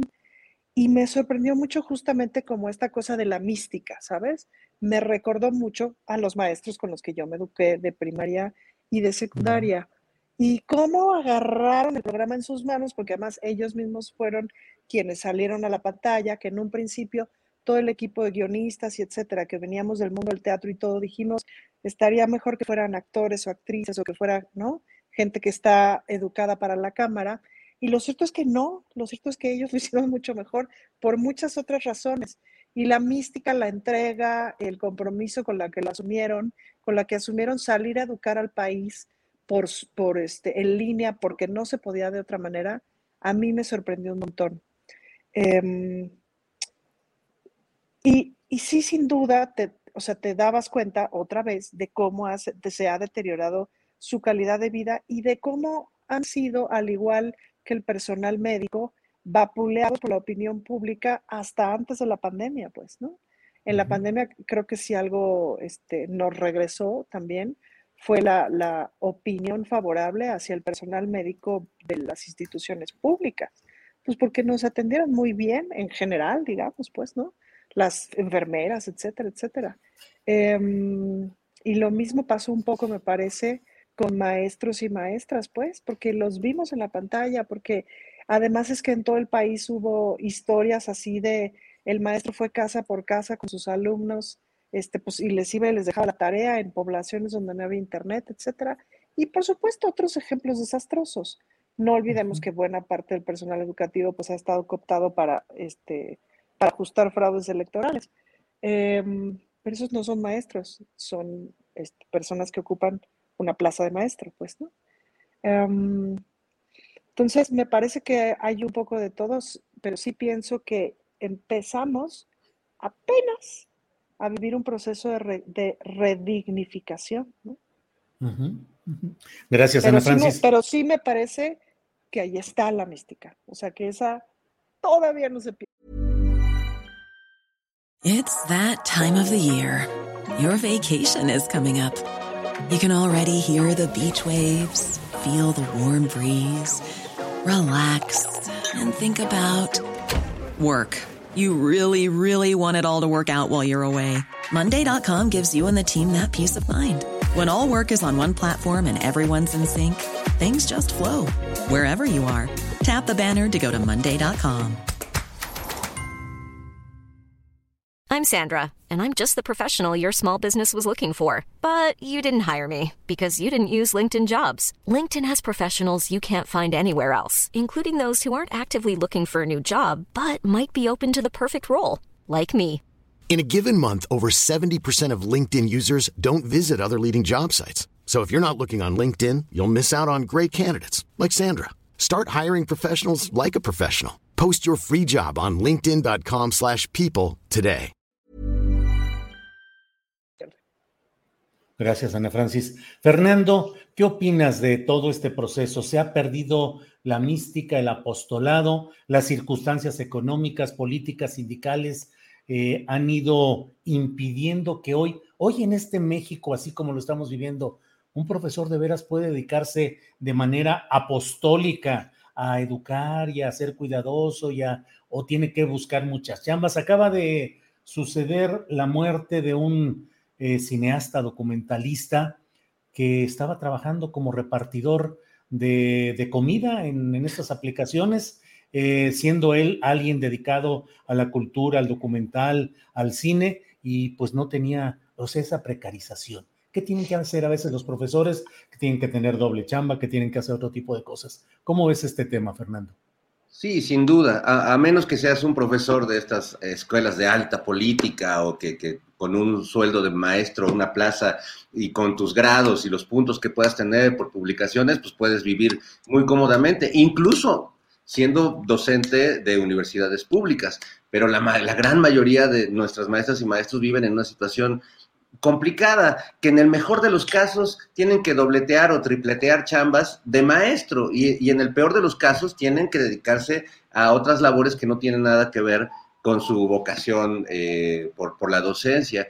Y eso es muy terrible. Yo, la gran mayoría de los maestros que yo he tenido, pues salían de la escuela diurna y se iban a la nocturna y a veces tenían una chamba más tarde. Ahora, esa dificultad no es de ahora, creo que los, maestros nunca la han pasado bien y creo que antes había a lo mejor hasta menos elementos, cosa que eh, implicaba una ventaja porque los teléfonos celulares y, la tecnología, si bien facilitan el acceso a la información, también hacen mucho más complicado el trabajo de un maestro eh, ante un grupo de chavitos que tienen una pantalla al lado, ¿no? Eh, creo que hay un, beneficio y un daño al mismo tiempo, pero la mística me queda claro que sigue existiendo, ¿no? Yo creo que así como siempre habrá malos maestros, que no los mencionamos ahora, pero que también son muy formativos, ¿no? Porque este, los malos maestros, vaya que nos enseñan las cosas que no se deben hacer o cómo no se debe uno comportar con las nuevas generaciones. Eh, sí creo que siempre ha habido maestros de una que le dan una dignidad a su oficio y que lo hacen con un amor, con un cariño y con un compromiso. Yo llevo muchos años eh, acudiendo a dar pláticas, eh, a, dar conciertos, a, platicar con los estudiantes de la Escuela Normal, de la Heroica, eh, Escuela Normal de Maestros. Y he aprendido a tenerles mucho cariño porque veo cómo desde esa formación muy complicada, con muy poco presupuesto, con una escuela que siempre está necesitada de recursos, de materiales, y hay una, una vocación y un, y una cosa que, emociona mucho para quienes creemos en la, en la educación y que, y que la educación en un país, pues es así como lo vieron los, los evangelizadores que, llegaron con, los conquistadores, pues es, es, una misión. Por eso José Vasconcelos eh, creó las misiones culturales, porque eran realmente misiones de evangelización, entre comillas, de la cultura, ¿no? de para dejar de ser analfabetos en este país, que además es una tarea que si bien ahora ha quedado en manos de, de, INEA, eh, del Instituto Nacional de Educación para los Adultos, la verdad es que es una tarea que sí deberíamos tomarla eh, y tomarla muchos jóvenes y muchas personas como una tarea nacional de todos, todos los que tenemos la posibilidad,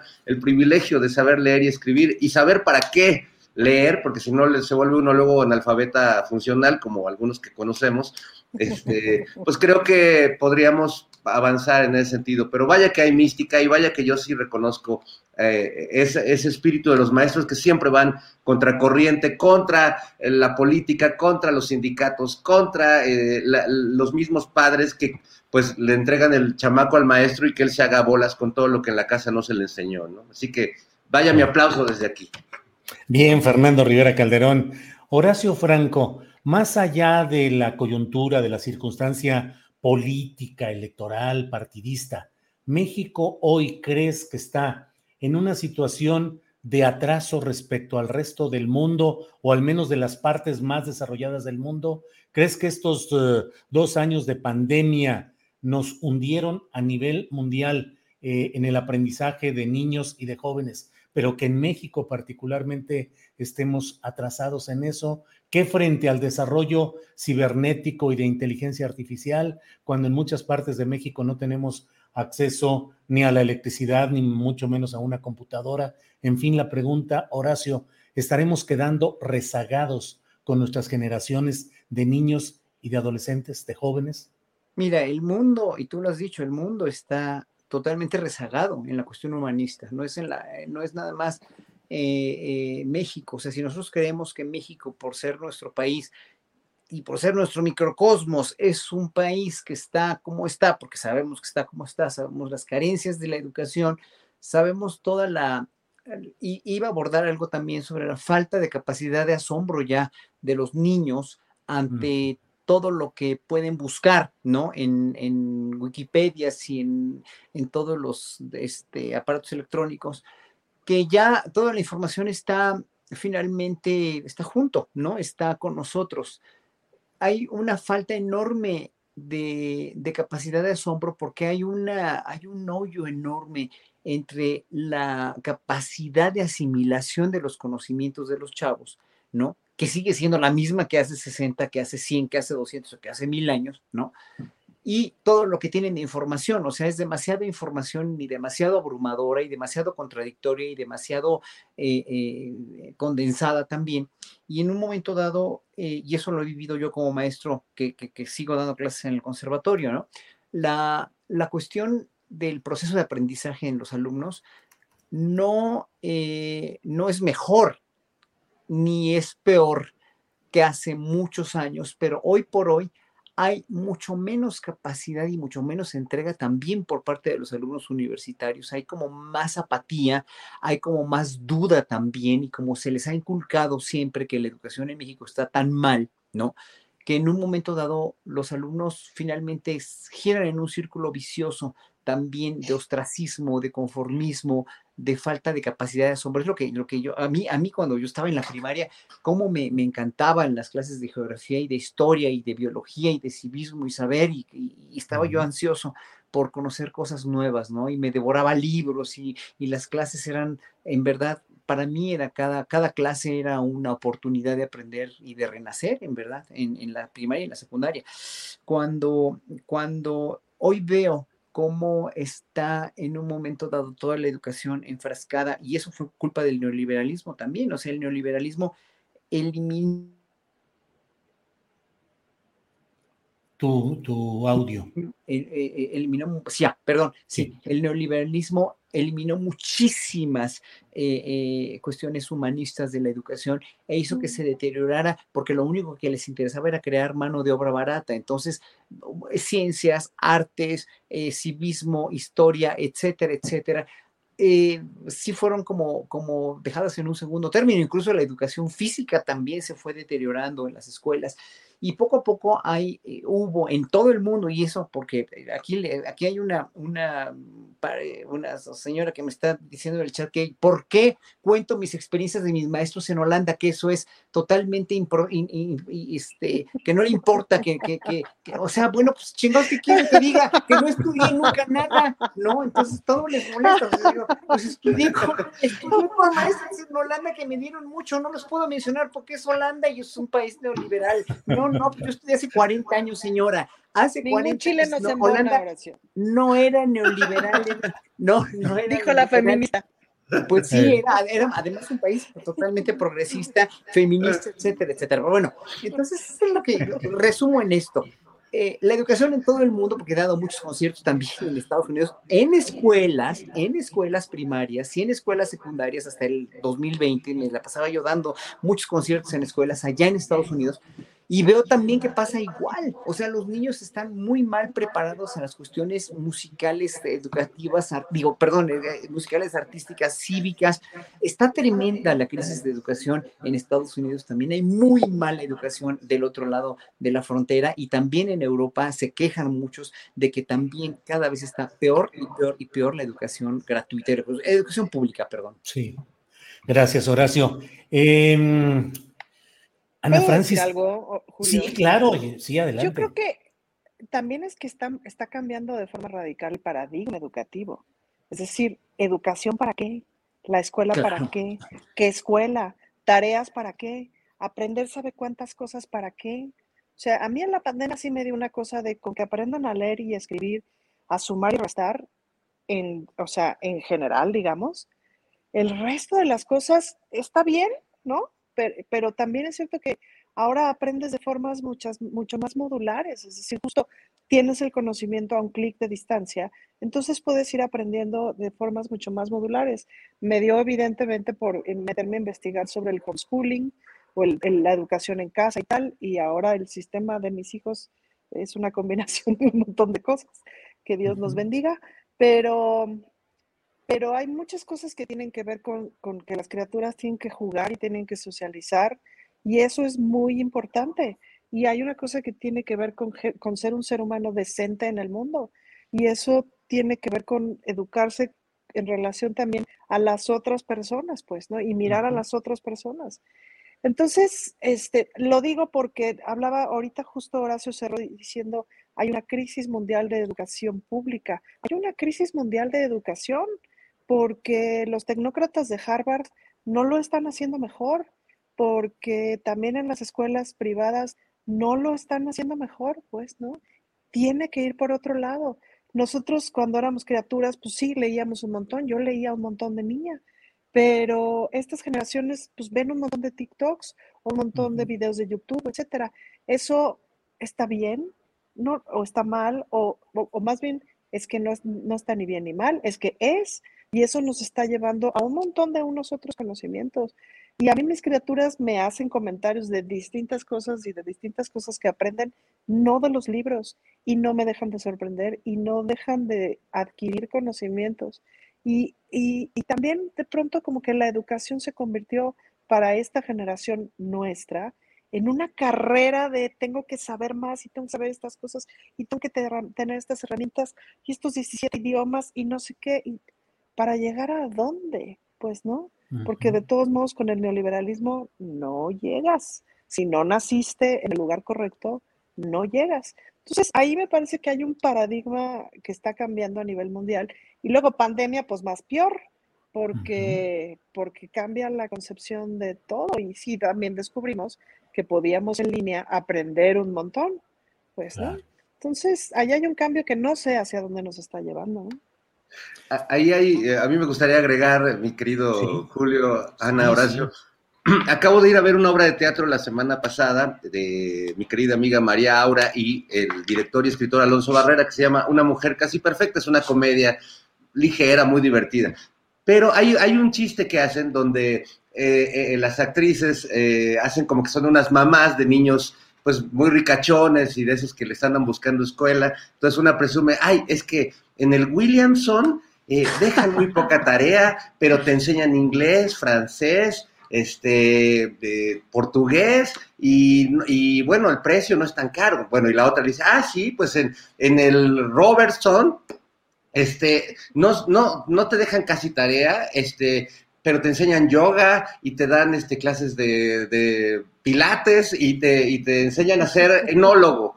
¿no? Y la tercera mamá dice, ah, sí, pues en el, en el este, Erasmo de Rotterdam, este, no dejan tareas, no dan inglés, no dan yoga, y, entonces dice, ¿y entonces qué hacen? Nada, dejan a los niños en unas colchonetas todo el día y están a toda madre.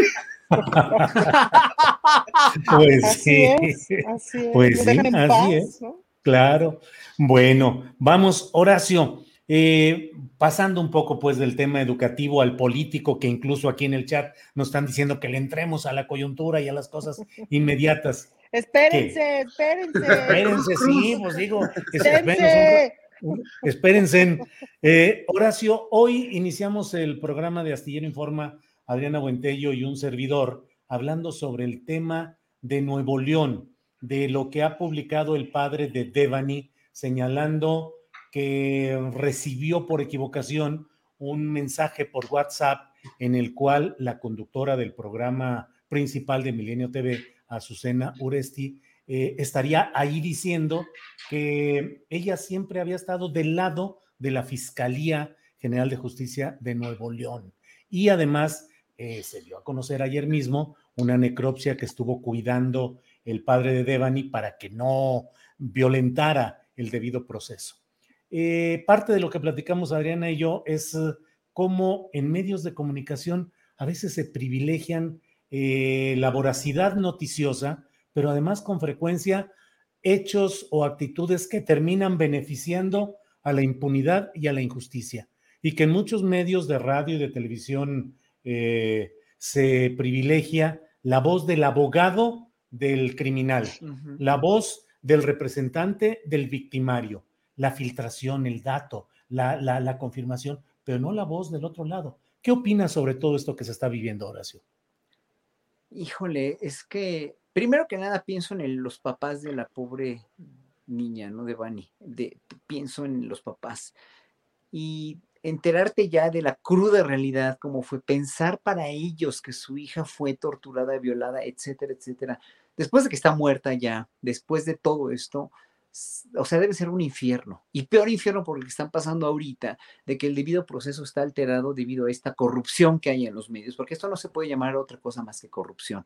O sea, la corrupción en México permeó desde, desde las instituciones políticas a las instituciones privadas, a los ejércitos, a la educación, a todo, y, obviamente pues a las instituciones de, a los medios, ¿no? A los medios de comunicación, todo, todo, todo, era, todo era pues así, asequible a partir de la corrupción. Y eso es lo que, es lo que exaspera y es lo que dice uno, bueno, es que esta gente no quiere aprender, no digo, ya no mencionemos a Latinos con esta financiación, este financiamiento del exgobernador de, de Michoacán y de Aureoles Conejo, y, no mencionemos eh, que, que, pues esos medios nada más están ahí para hacer política, porque no están para ser eh, medios de información, ¿no? Latinos, por ejemplo, ¿no? Pero Milenio, bueno, el Universal ya se está perfilando cada vez más para eso también, y bueno, el Reforma no se diga, pero, pero Milenio estaba como dentro de los medios más, eh, un poco más entre los dos, ¿no? In between. Y eso yo creo que eh, en, ese sentido a mí se me hace eh, que, que, pues sí le regaron terrible, se lo dijo en su cara el papá de Devani, se lo dijo a Susana Oresti, pues sí, o sea, usted la regó, o sea, usted cometió un grave error y, bueno, pues ojalá que se llegue a las últimas consecuencias, que eso que parezco yo político hablando así de que se llegue a las últimas consecuencias, pues es que sí esperamos ya que no haya impunidad, esperemos que en verdad se levante un proceso por esa filtración o por esas filtraciones que están eh, eh, acabando con un debido proceso, pero que también están más que el debido proceso, es la indignación social que hay en México, la indignación de la percepción del pueblo mexicano a las instituciones de justicia y más a este tipo de medios y más a este tipo de periodistas, ¿no? Y, bueno, no, no, no, no se diga de toda esta cuestión de la, de, la investidura de, de, estas senadoras que, que, que, salen amenazando en este programa de Alarraqui, salen amenazando indirectamente o calumniando también a Serrano, que, que bueno, pueden eh, o sea, pueden estar en contra de cualquier medio, pero no deben amenazar así, deben respetar la investidura que tiene un senador para poder hablar de esa manera, porque además tienen un puesto, un cargo público y los medios tienen una responsabilidad pública y el presidente tiene una responsabilidad pública también muy grande y tienen que cuidar cada una de sus palabras. Y eso vale para todos los medios que tienen responsabilidad, los empresarios que tienen responsabilidad pública, los banqueros que tienen responsabilidad pública. Este lenguaje de Salinas Pliego en contra de Citlali Hernández es muy desafortunado. O sea, un, un empresario de ese tamaño eh, de, ese, de esa magnitud no debe hablar así, o sea, nadie debemos hablar de esa manera, ni amenazar, ni, ni, ni, este, ni filtrar, ni, ni calumniar, ni injuriar, ni decir estas cosas que son verdaderamente muy dolorosas, sobre todo para los padres de Devani. Gracias, Horacio. Ana Francis, sobre este mismo tema, lo sucedido en Nuevo León, lo sucedido con este mensaje que ha dado el padre de Devani, lo que relaciona a Milenio TV, los demás medios que menciona Horacio Franco. ¿Cómo ves toda la situación en este contexto, Ana Francis? Pues una cosa que me parece que valdría la pena preguntarse es, ¿por qué no nos enteramos de la verdad?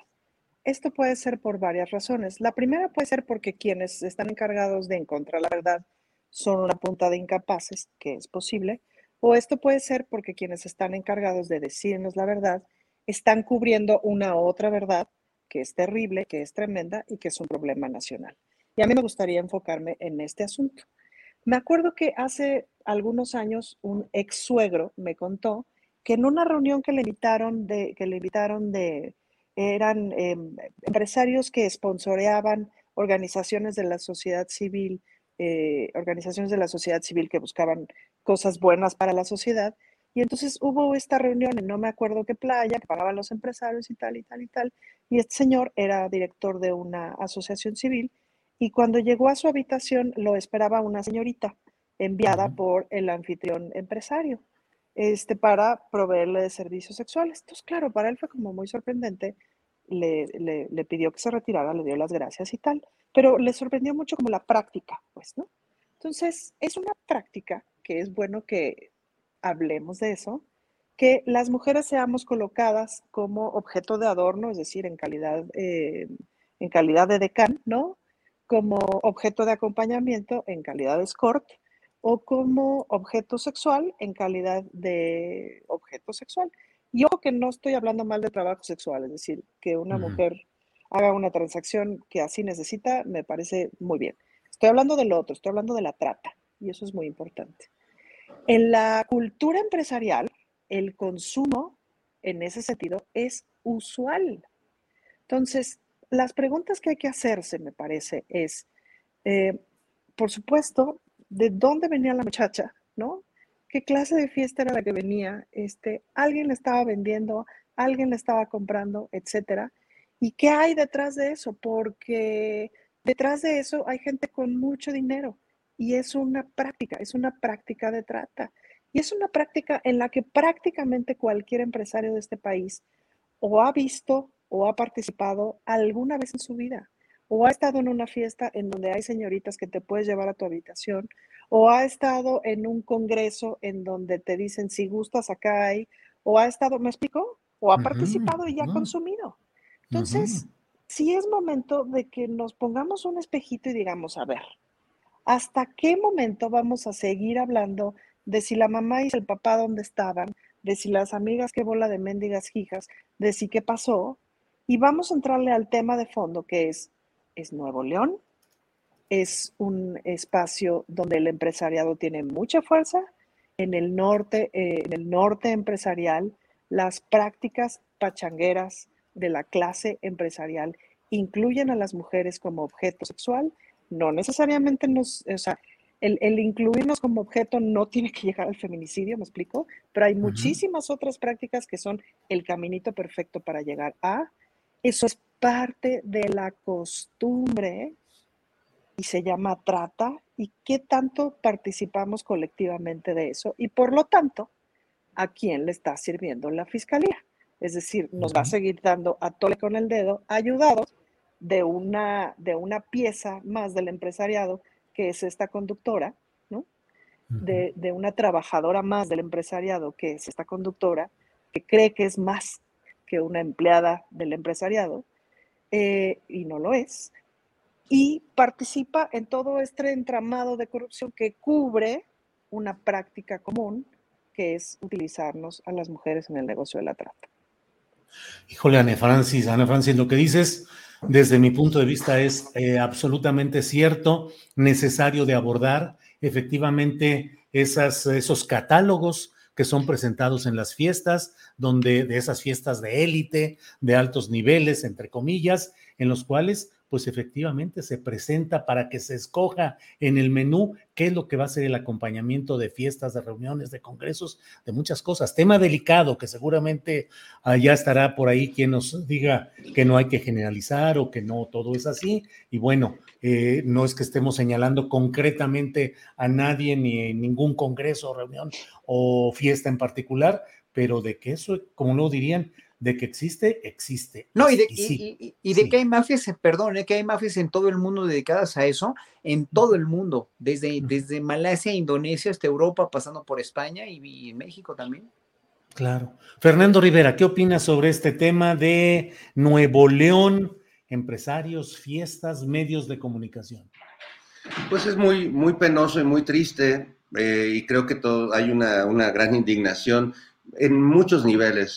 por un lado, por la franca incapacidad, frivolidad, eh, revictimización que han eh, acometido tanto el gobernador eh, Samuel García como el fiscal. Yo lamento mucho el espaldarazo que le dio hoy el presidente Samuel García porque me parece que no sé eh, eh, cuáles sean los otros datos que tenga el presidente, pero no creo que Samuel García esté haciendo bien las cosas, mucho menos su fiscal y mucho menos este sainete en el que primero se acercan a las víctimas y ahora ya peleándose y diciendo que el fiscal le oculta información y haciendo un, un, un papel históricamente vergonzoso para los que creen que la alternativa para este país es un gobernante de movimiento ciudadano y que tenga estas características de youtuber y de un personaje que usa TikTok, pero que no tiene idea cómo manejar una crisis de este tipo. Y por otro lado, a partir de lo que dice Ana Francis, pues es cierto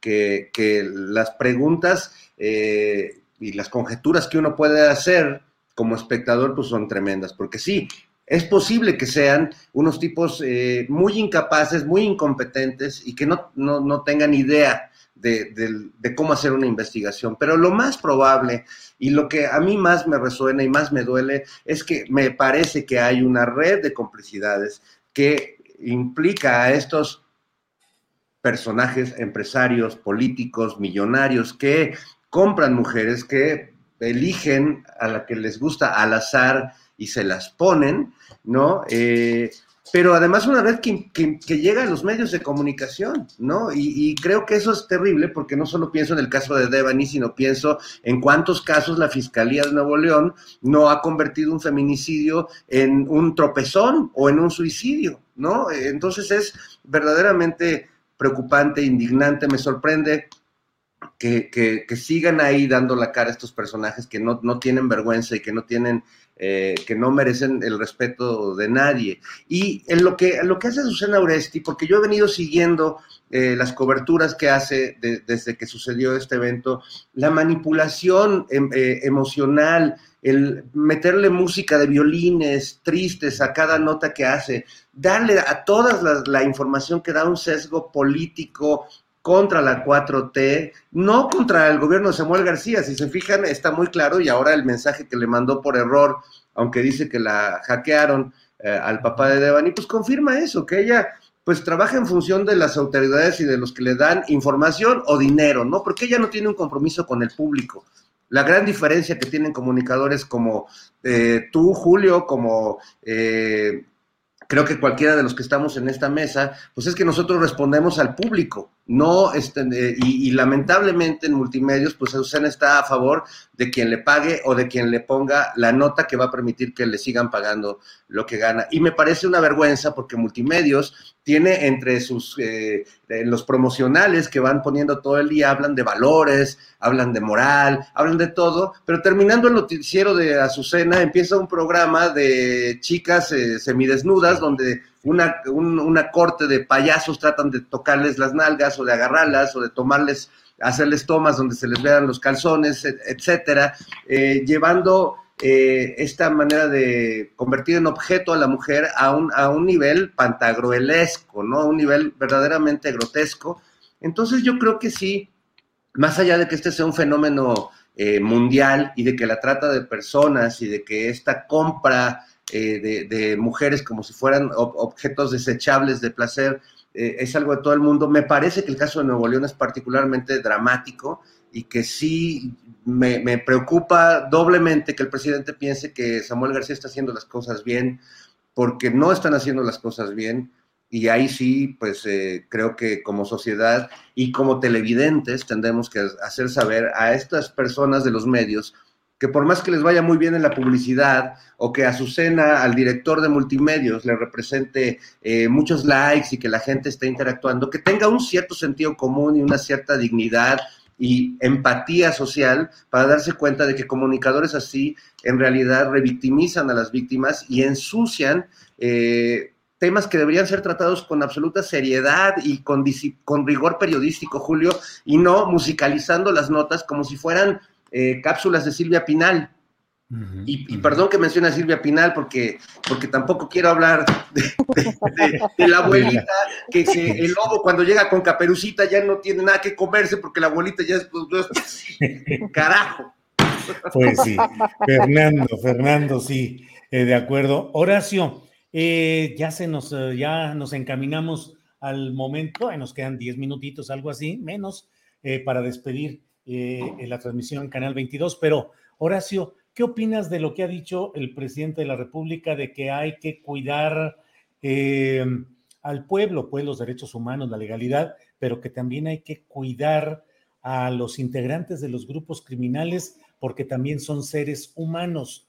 Es decir, te quiero preguntar, Horacio, una cosa es humanismo y otra legalidad, creo yo. se puede tener un sentido, desde luego, humanitario, pero en términos legales, ¿Te parece correcta esa expresión o el presidente de México debería cumplir lo que establece la Constitución y las leyes y aplicar las leyes en caso de presunciones delictivas de civiles contra las Fuerzas Armadas? ¿Qué opinas, Horacio? Bueno, mira, el caso, el caso contrario sería el caso de Bukele, ¿no? Que como, como a los encarcelados, a los tatuados, a los, a los que él consideraba o que el gobierno consideraba como maras, cómo los encerró y cómo ni los confinó con el COVID y los tiene ahí como hacinados todos en, en, en, en las cárceles de una manera inhumana, como este señor. Eh, eh, eh, o sea, vas a hacer eso con los, con los, con los criminales en México o vas a entender, eh, mira, él yo creo que dentro de su cosmovisión, que es muy cristiana en realidad, que es una visión que, que, bueno, como ateos tú y yo, que somos Julio, ¿no?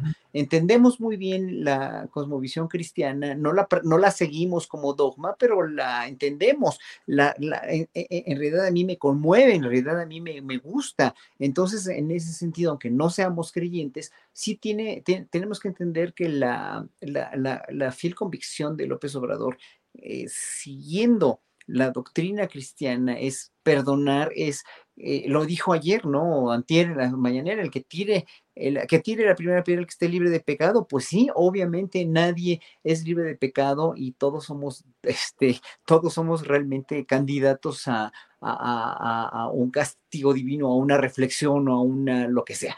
Y en ese sentido, él, él sabe muy bien que los, los, los eh, eh, los criminales en México no nacieron criminales, se fueron haciendo por esa, por esa situación en la que los pusieron y por esa situación del narco, en la cual, pues, para que hubiera existido el narco, para, para que existiera, había que tener primero un consumidor, que es Estados Unidos, un gobierno que los protegiera, una DEA que también estuviera inmiscuida en los negocios de ilegalidad del narco, que, que es una, la DEA es una cuestión de veras de doble moral impresionante, tanto como los gringos y como sus armas que están siguen vendiendo y siguen importando a México. O sea, eh, aquí es tan culpable el que, el que mata la vaca como el que le, le, le, tira la pata, de, la pata, pues, ¿no? Como el que le agarra la pata. Entonces, eh, los, los, los narcos, los sicarios, los jóvenes se dedicaron a esto, pues les vendieron un modo de vida muy, muy, este, muy fácil y no son otra cosa más que víctimas de la misma situación del narco,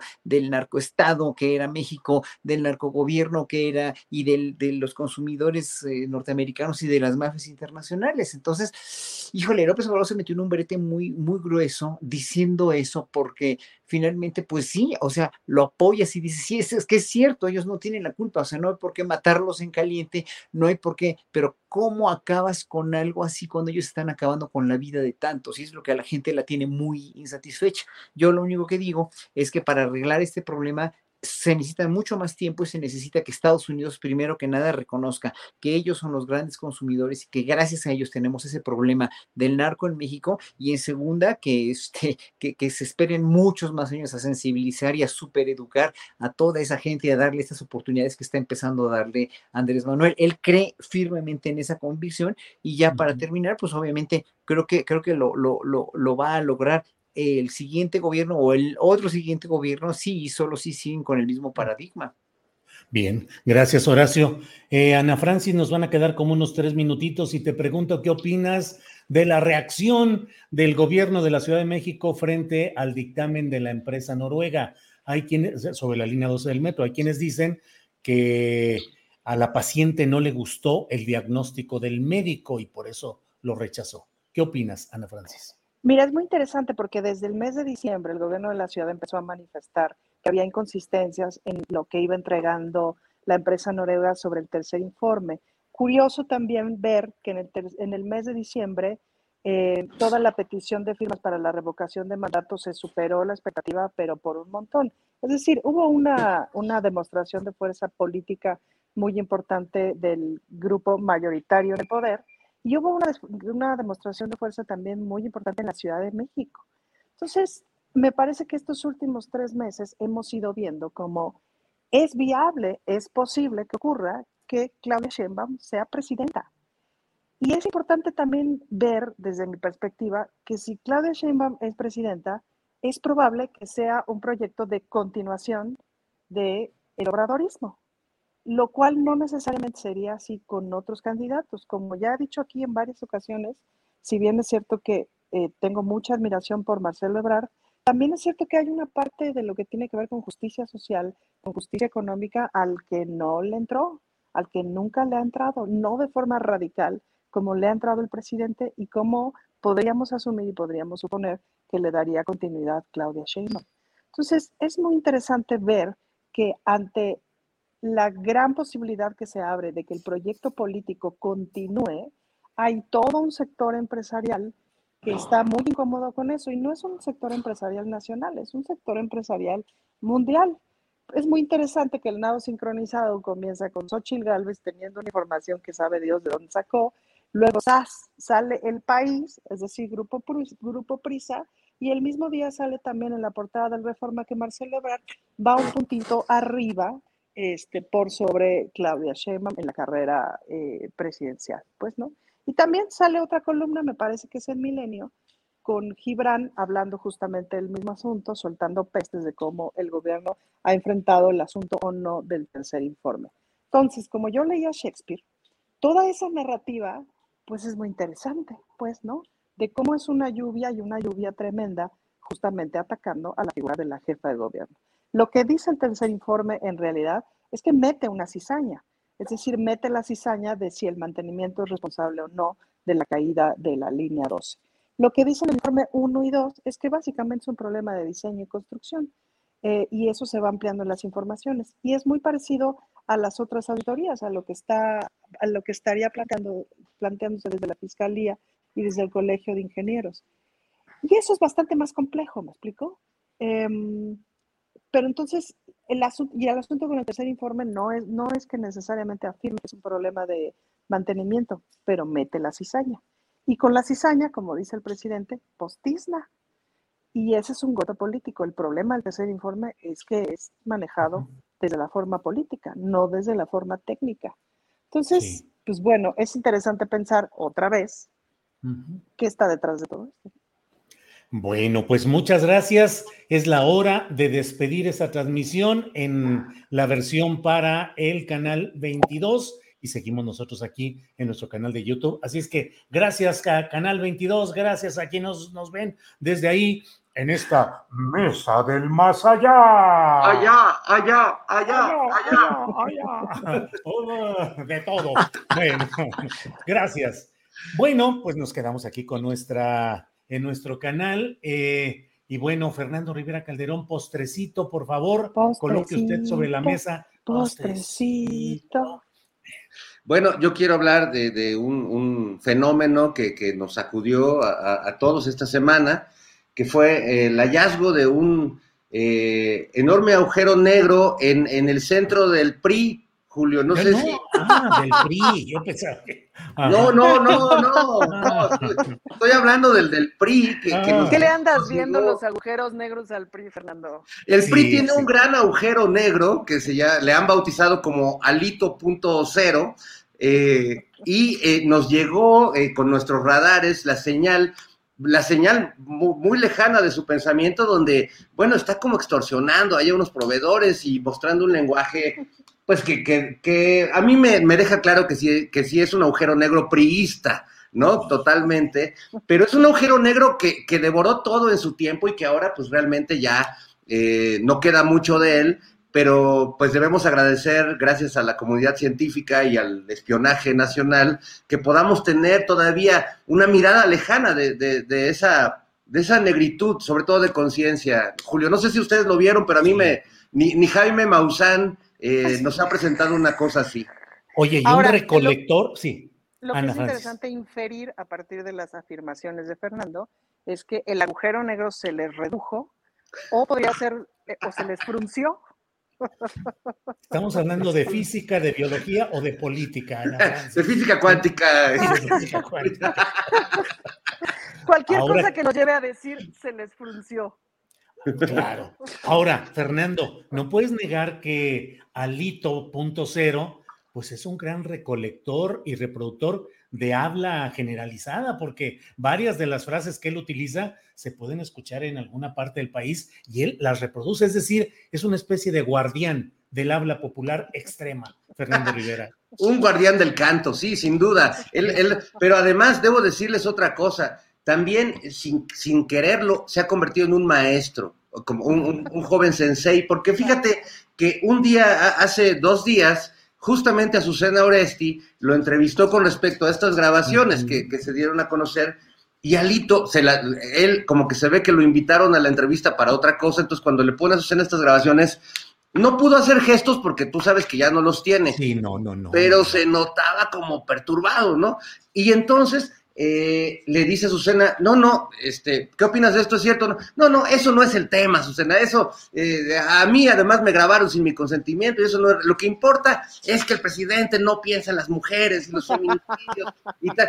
Y Azucena no insistió mucho, dos, tres veces le dijo, oye, pero lo otro, no, no, es que el otro no es lo importante y tú no me invitaste aquí para hablar de eso. Ah, ok, está bien, señor Alito.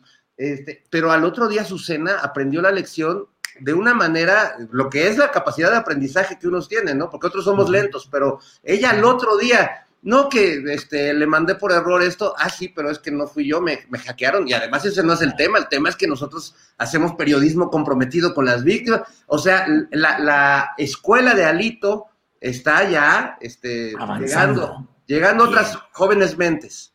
Bueno, qué bueno con este postrecito, eh, marca Alito. Horacio Franco, postrecito, por favor. Pues no, nomás señalar sobre la mediocridad, ¿no? Hacer una, una, un hincapié sobre la mediocridad enorme que tenemos en gente como Alito, en la mediocridad que tenemos en, en, en, en la charla de las senadoras ahí en el programa de, de Alasraki, en este medio que no me acuerdo cómo se llama, Metateveo. Atípical. ¿no?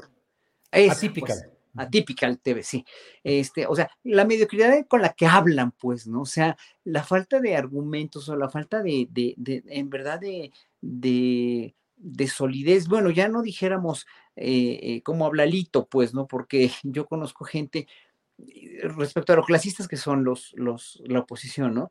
Eh, yo conozco gente muy humilde, gente de veras que no tiene ni la primaria terminada y que habla con muchísima más propiedad, aunque estén hablando entre ellos, ¿eh? habla con muchísima más propiedades que este señor que habla como un verdadero patán. Pero eso no es lo, eso es lo de menos, ¿no? Cada quien habla como quiere hablar y él habla popular y las groserías hay mucha gente a la que le gustan, bueno, perfecto, o sea, que hablen así. Ahora sí que mm, si están entre, entre ellos, ¿no? Como lo mismo como Lorenzo Córdoba cuando, cuando estas filtraciones, ¿no? O el mismo fiscal general, ¿no? El respetabilísimo fiscal general. Bueno, cada quien que hable como se le dé la gana. Pero cuando tienes una, una exposición así de tres personas que están en el Senado con, ese, con esa puerilidad de, de argumentos y sobre todo con la manera como la que hablan, como si fueran, como si estuvieran en una charla de un programa de, de chismes, pues, ¿no? Sí está muy serio. O sea, sí es una muestra de una enormísima mediocridad. Y si por esa mediocridad Ahí se- gobernados o estamos, y por esa mediocridad decía yo, estamos gobernados o estamos eh, representados, pues qué patético, ¿no? Qué patético de él, nada más.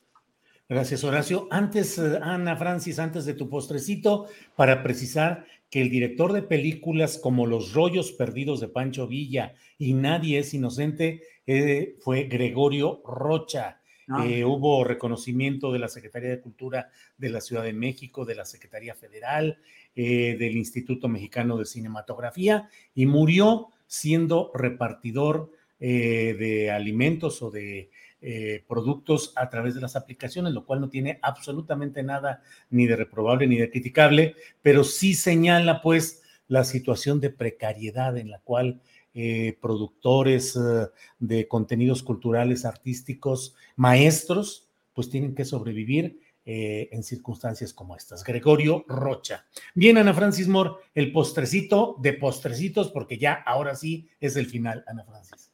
Yo les quiero invitar a todos a que vayan este domingo al Centro Cultural Los Pinos, porque va a haber un concierto de mega lujo con Nora Huerta, con la canción Taruga, con eh, Rosalba Cruz, con su canción de jazz, y con Vivir Quintana. Y es un Mm. evento que estamos organizando una bola de diputadas eh, con, eh, ahí en el Centro Cultural Los Pinos, las que nos llamamos de la que la red de donceles, y que vamos, va a haber ahí también, va a estar presente la Fiscalía, va a estar presente la Secretaría de las Mujeres, va a haber un tendedero de deudores alimenticios. Entonces, si usted tiene su foto de su deudor alimenticio, lo puede llevar, ahí se le pone en el tendedero, se le pone su nombre, puede llevar su, su sándwich, puede llevar su torta, su, su, ¿no? su bebida, etcétera, no alcohólica, y pasar una hermosísima tarde en donde vamos a ir, pues, este, van a ir, ahí, está- ahí tendremos varios espacios como informativos de, de- por si necesitas saber hacia dónde ir para una denuncia, para alguna cuestión que tenga que ver con violencia de género, mientras ocurre un concierto absolutamente ad hoc. Es una conclusión a la que llegamos las diputadas porque dijimos, ningún choro de hora y media va a ser mejor que una canción de Vivir Quintana para hablar justamente de lo que tenemos que hablar, que es de las circunstancias, como decíamos hace ratito, de la trata, etcétera, etcétera, etcétera, que son las cosas que nos violentan y nos matan a las mujeres. Domingo, Centro Cultural Los Pinos, en el helipuerto, a partir de las 3 de la tarde. Muy bien, perfecto. Pues muchas gracias a ustedes, gracias a los tres. Eh, Fernando Rivera Calderón, muchas gracias y buenas tardes. Un placer, buenas tardes, un gusto verlos como siempre. Y bueno, pues acá, acá andamos. Adiós, amigos. Horacio Franco, gracias, buenas tardes. Un enorme abrazo a todos y saludo al auditorio. Gracias a todos. Ana Francis, gracias. Muchas gracias y adiós también a todos los que se les frunce. Su bendición, su bendición. Sí, sí, sí. Bueno, gracias y nos vemos la próxima semana. Hasta luego. Bien, pues esta ha sido la mesa del más allá, pero no se vaya porque tenemos todavía recomendaciones de fin de semana y detalles noticiosos relevantes. Vamos ya con mi compañera Adriana Buentello, quien está puesta para conducir estas recomendaciones. Adriana, todo el escenario suyo. Ya de regreso aquí, probando, probando. ¿Me escuchan? ¿Me escuchan? Probando, probando, sí, se te escucha muy bien, muy bien, Adriana, adelante. Es que cambié de micrófono porque por ahí no, hace días que me andan comentando que se escucha muy fea mi voz, que si este, se escucha medio pituda, hay unas cosas medio raras. Entonces estoy intentando cambiar el micrófono a ver si, si, sí, si ya, si me escuchan bien y no tengamos ese problema y no le lastime mi voz a, a las personas que nos están escuchando. Entramos, Julio, ya las recomendaciones de fin de semana. Y así también como empezamos con las recomendaciones, también ya empieza más fuertecito el calor, Julio. Así que nos vamos con nuestra querida María Hahnemann, que nos tiene muchas sorpresas como cada viernes. María, ¿cómo estás? Muy buenas tardes. Adri Julio, segundo viernes de mayo ya hay mucha actividad musical. Les cuento que en el Cantoral este fin de semana hay mucho que escuchar. Hoy viernes se reúnen en este escenario los legendarios compositores Lara y Monarres.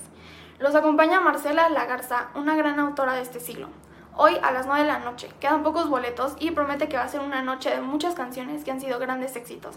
No se lo pierdan.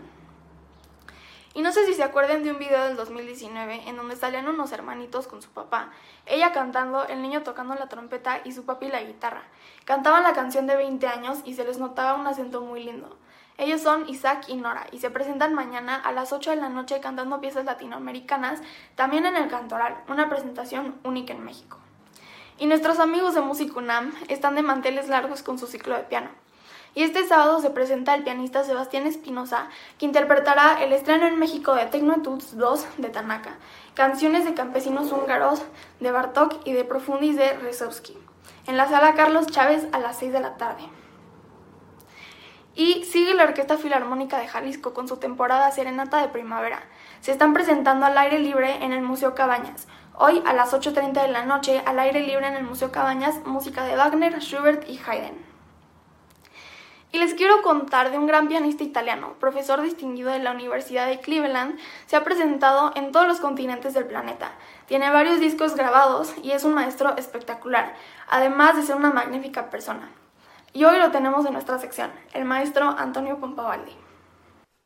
Hola maestro, un gran honor tenerlo aquí en Astillero Informa. Ah, un placer, gracias María.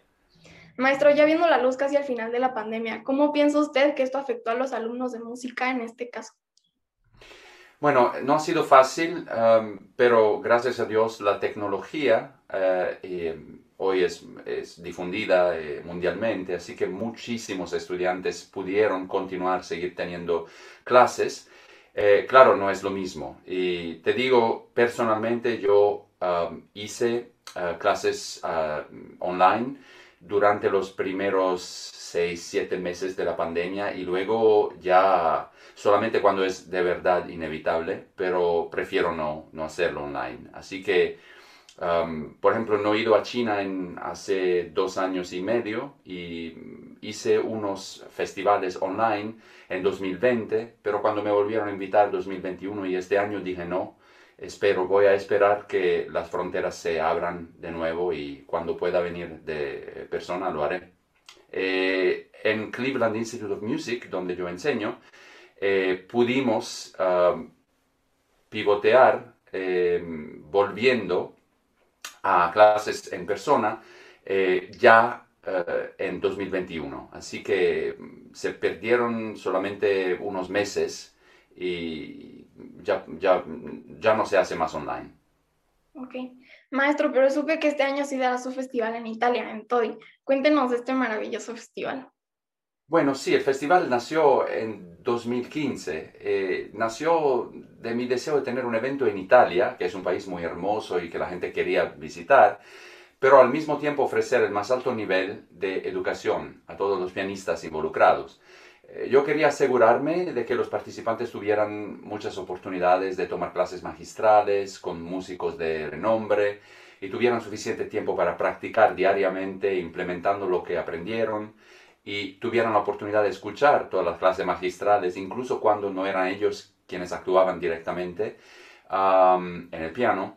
Ah, luego quería asegurarme de que los estudiantes pudieran estar en el escenario actuando en recitales de solistas y, lo que más es importante, eh, con un ensemble, eh, conjunto orquestal.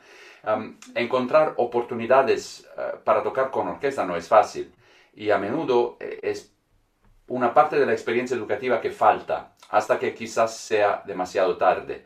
Entonces, nuestros participantes sí son invitados, sí son invitados al festival, automáticamente tienen la oportunidad de actuar con orquesta, si así lo desean. No hay más selecciones ni audiciones. Solo el video muy simple, muy sencillo, 10 minutos, que nos envían con la solicitud. Eh, yo eh, escogí la, ciudad de Todi, el pueblito de Todi, porque es muy lindo es eh, central, no, es, no, es, no queda muy distante de, Roma, es muy seguro, muy ah, acogedor, hasta más de muchos otros sitios en Italia, y naturalmente hay muchísimos sitios en Italia que son como, como yo lo describí. pero también tenemos partners en Ah, en Todi, ah, que, quienes nos ayudan en organizando el, aspecto de la logística ah, del festival y la administración. Y ellos viven y operan y trabajan en Todi todo el año. Eh, yo me ocupo eh, del festival en todas las facetas que son artístico-musicales, digamos. Y así nació el festival, tuvimos cinco ediciones, luego tuvimos que parar dos años, porque otra Em, situación en la que yo tuve que decidir, ¿lo vamos a hacer online o no? Yo decidí no, porque la experiencia del festival no tiene sentido, porque como dije, uno tiene que viajar a Italia y tener la experiencia de estar en el lugar, como tú sabes muy bien por haber estado. Y por último, maestro, ¿cuál es uno de los sueños que le falta cumplir? ¿Los qué? Sueños que le falta ah. cumplir. Bueno, yo creo que soy una persona muy Ah, muy contenta, muy satisfecha con lo que he logrado en mi vida, pero ¿sabes por qué te digo eso? No es que yo no tenga más sueños, es que tengo deseo de seguir aprendiendo y lo estoy haciendo ya. Es el, viaje de un músico nunca termina. Eh, así que, por ejemplo, como pianista, tenemos un repertorio tan vasto, infinito, podemos decir, que en toda mi vida y si tuviera una vida larga de mil años, eh, yo no podría llegar a conocer tal vez el 1% de lo que hay. Así que eh, lo que estoy descubriendo a día y compositores que no conocía, compositores que se meritan una voz y no la tienen, um, todo esto es mi sueño de seguir dando voz a esa música y personalmente. Y luego en el, eh, eh, en el ámbito de la educación, eh, mi sueño es de ofrecer a los jóvenes todas las oportunidades que merecen y que se necesiten. Porque en, el final, yo creo que a través de la música y de la educación podemos mejorar el mundo y el mundo necesita mejorar. Pues sí, un gusto enorme, querido maestro. Gracias por su tiempo y espero vernos pronto. Yo también. Solamente añado que el eh, sitio internet del festival es www.todimusicmasters.com. Perfecto, muchas gracias. Pues ahí lo tienen, al gran pianista Antonio Pompavaldi. Si quieren informes de su festival me pueden escribir en mis redes o entrar a la página web del festival que aparece en pantalla. Y ya es todo por hoy, pero antes de irme les quiero recordar a la audiencia que Astillero Informa es un proyecto que se autosustenta y vive gracias a sus aportaciones. Aquí las cuentas por si quieren donar. Y ahora sí ya me voy. Los invito a seguirme en las redes. Me encuentran en Facebook, Instagram, Twitter, YouTube y Spotify como María Hahnemann Vera. Les deseo a todos un feliz y musical fin de semana. Y si tienes un sueño, no te rindas. Muchas gracias a nuestra querida María Hahnemann y por supuesto nos da muchísimo gusto verla en esta faceta y siendo muy exitosa con un montón de entrevistas, un montón de conciertos, muchos reconocimientos. Un abrazo para toda la familia María Hahnemann, a Claudia Vera, por supuesto a Jacob Hahnemann y vamos a tener en unos segunditos más ya nuestro querido Javier Nieto. Hoy se nos fue de pinta, así que reclamen en las redes sociales. Hoy se nos fue de pinta eh, Jesús Taylor. Así que bueno, ya estará con nosotros la próxima, eh, la próxima semana. Em, y vamos a ir con, con, Javier, justamente con Javier eh, Nieto. Y em, vamos a ver si ya anda por acá. Bueno, en unos segunditos más. Hoy recuerden que nos toca ver qué museo nos vamos a ir el fin de semana. Hoy Aldo Sánchez anda de gira en Nuevo León, precisamente donde anda el presidente. Y vamos a ver si ya eh, anda por acá. Parece que ya se está conectando. Mándenos sus, mensajitos. Eh, vamos a, terminar el programa con una información muy importante, como ya adelantaba nuestro querido Julio Astillero, eh, respecto a esto que está sucediendo en Jalisco y un ministerio público que fue detenida en unas condiciones muy complicadas. Así que no se vayan, nos falta ya un tramo muy pequeñito, pero antes vamos con Javier Nieto. Javier, ¿cómo estás? Muy buenas tardes. Hola Adriana, muy bien, aquí en este viernes 13, donde las supersticiones malévolas y malignas nos están jugando malas pasadas con la tecnología, pero ya estamos aquí. Buenas tardes, ¿cómo estás tú? ¿Cómo te trata el clima en este viernes 13? Este, pues ya empezó a hacer calor fuertecito, estábamos bien hasta la una, una 17. Hasta la 1.17, no es cierto. Bueno, pero por ahí de la una y media, dos de la tarde, sí como que empezó a subir fuerte el solecito. Así que pues a ponernos todos protector solar si vamos a salir. ¿Y por dónde nos vamos a ir este fin de semana, Javier? Pues estamos a 29 grados, pues por muchos lados. Fíjate, hay este, hay una recomendación allá en Guadalajara, justamente la tierra donde está Julio ahorita, en el Teatro de Gollado, una obra que se llama Ella Miau que es este de Juan Trigos, original de Juan Trigos, eh, y con música de, su hijo. Ella Miau es una ópera pocket, así le llaman ellos, de un solo personaje y pocos este, músicos, de, sobre una mujer, una indigente que se cree gato y la relación con, con su hija y cómo el afecto de su hija por, por esta mujer, eh, por su madre, poco a poco la van transformando ella misma en, en un gato. Es una media ópera, con títeres, con actores, músicos en vivo. Una cosa muy, muy rara ahí en el Teatro de Gollado y en, en Guadalajara. Hoy a las ocho y media tienen una única función. Ahí cáiganle a ver si, si Julio o la gente de allá le cae y me, me cuentan qué tal, qué tal estuvo. Se oye muy interesante. La otra recomendación que les quiero hacer es que ya arrancó el 34 encuentro de amantes del teatro. Empezó el 27 de abril y termina el 8 de junio. ¿Qué es el Encuentro de Amantes del Teatro? Es, es una plataforma para que las distintas compañías artísticas se propongan sus, este, sus obras, sus propuestas, valga la redundancia, y vienen de diferentes eh, regiones del país. Este año vienen, nos visitan de Nayarit, Aguascalientes, Ciudad de México y Estado de México. Bueno, nos visitan de Ciudad de México, que están todos, pero vaya, de provincia vienen Nayarit, eh, Aguascalientes y el Estado de México, de miércoles a domingo a las 5 de la tarde. Esto es en el Centro Cultural del Bosque, a las 5 de la tarde, es entrada libre, eh, cáiganle, eh, se pone muy, muy bien. Y la recomendación estelar es una obra que fui a ver esta semana que se llama La Sombra, la sombra que se está presentando en el Milagro.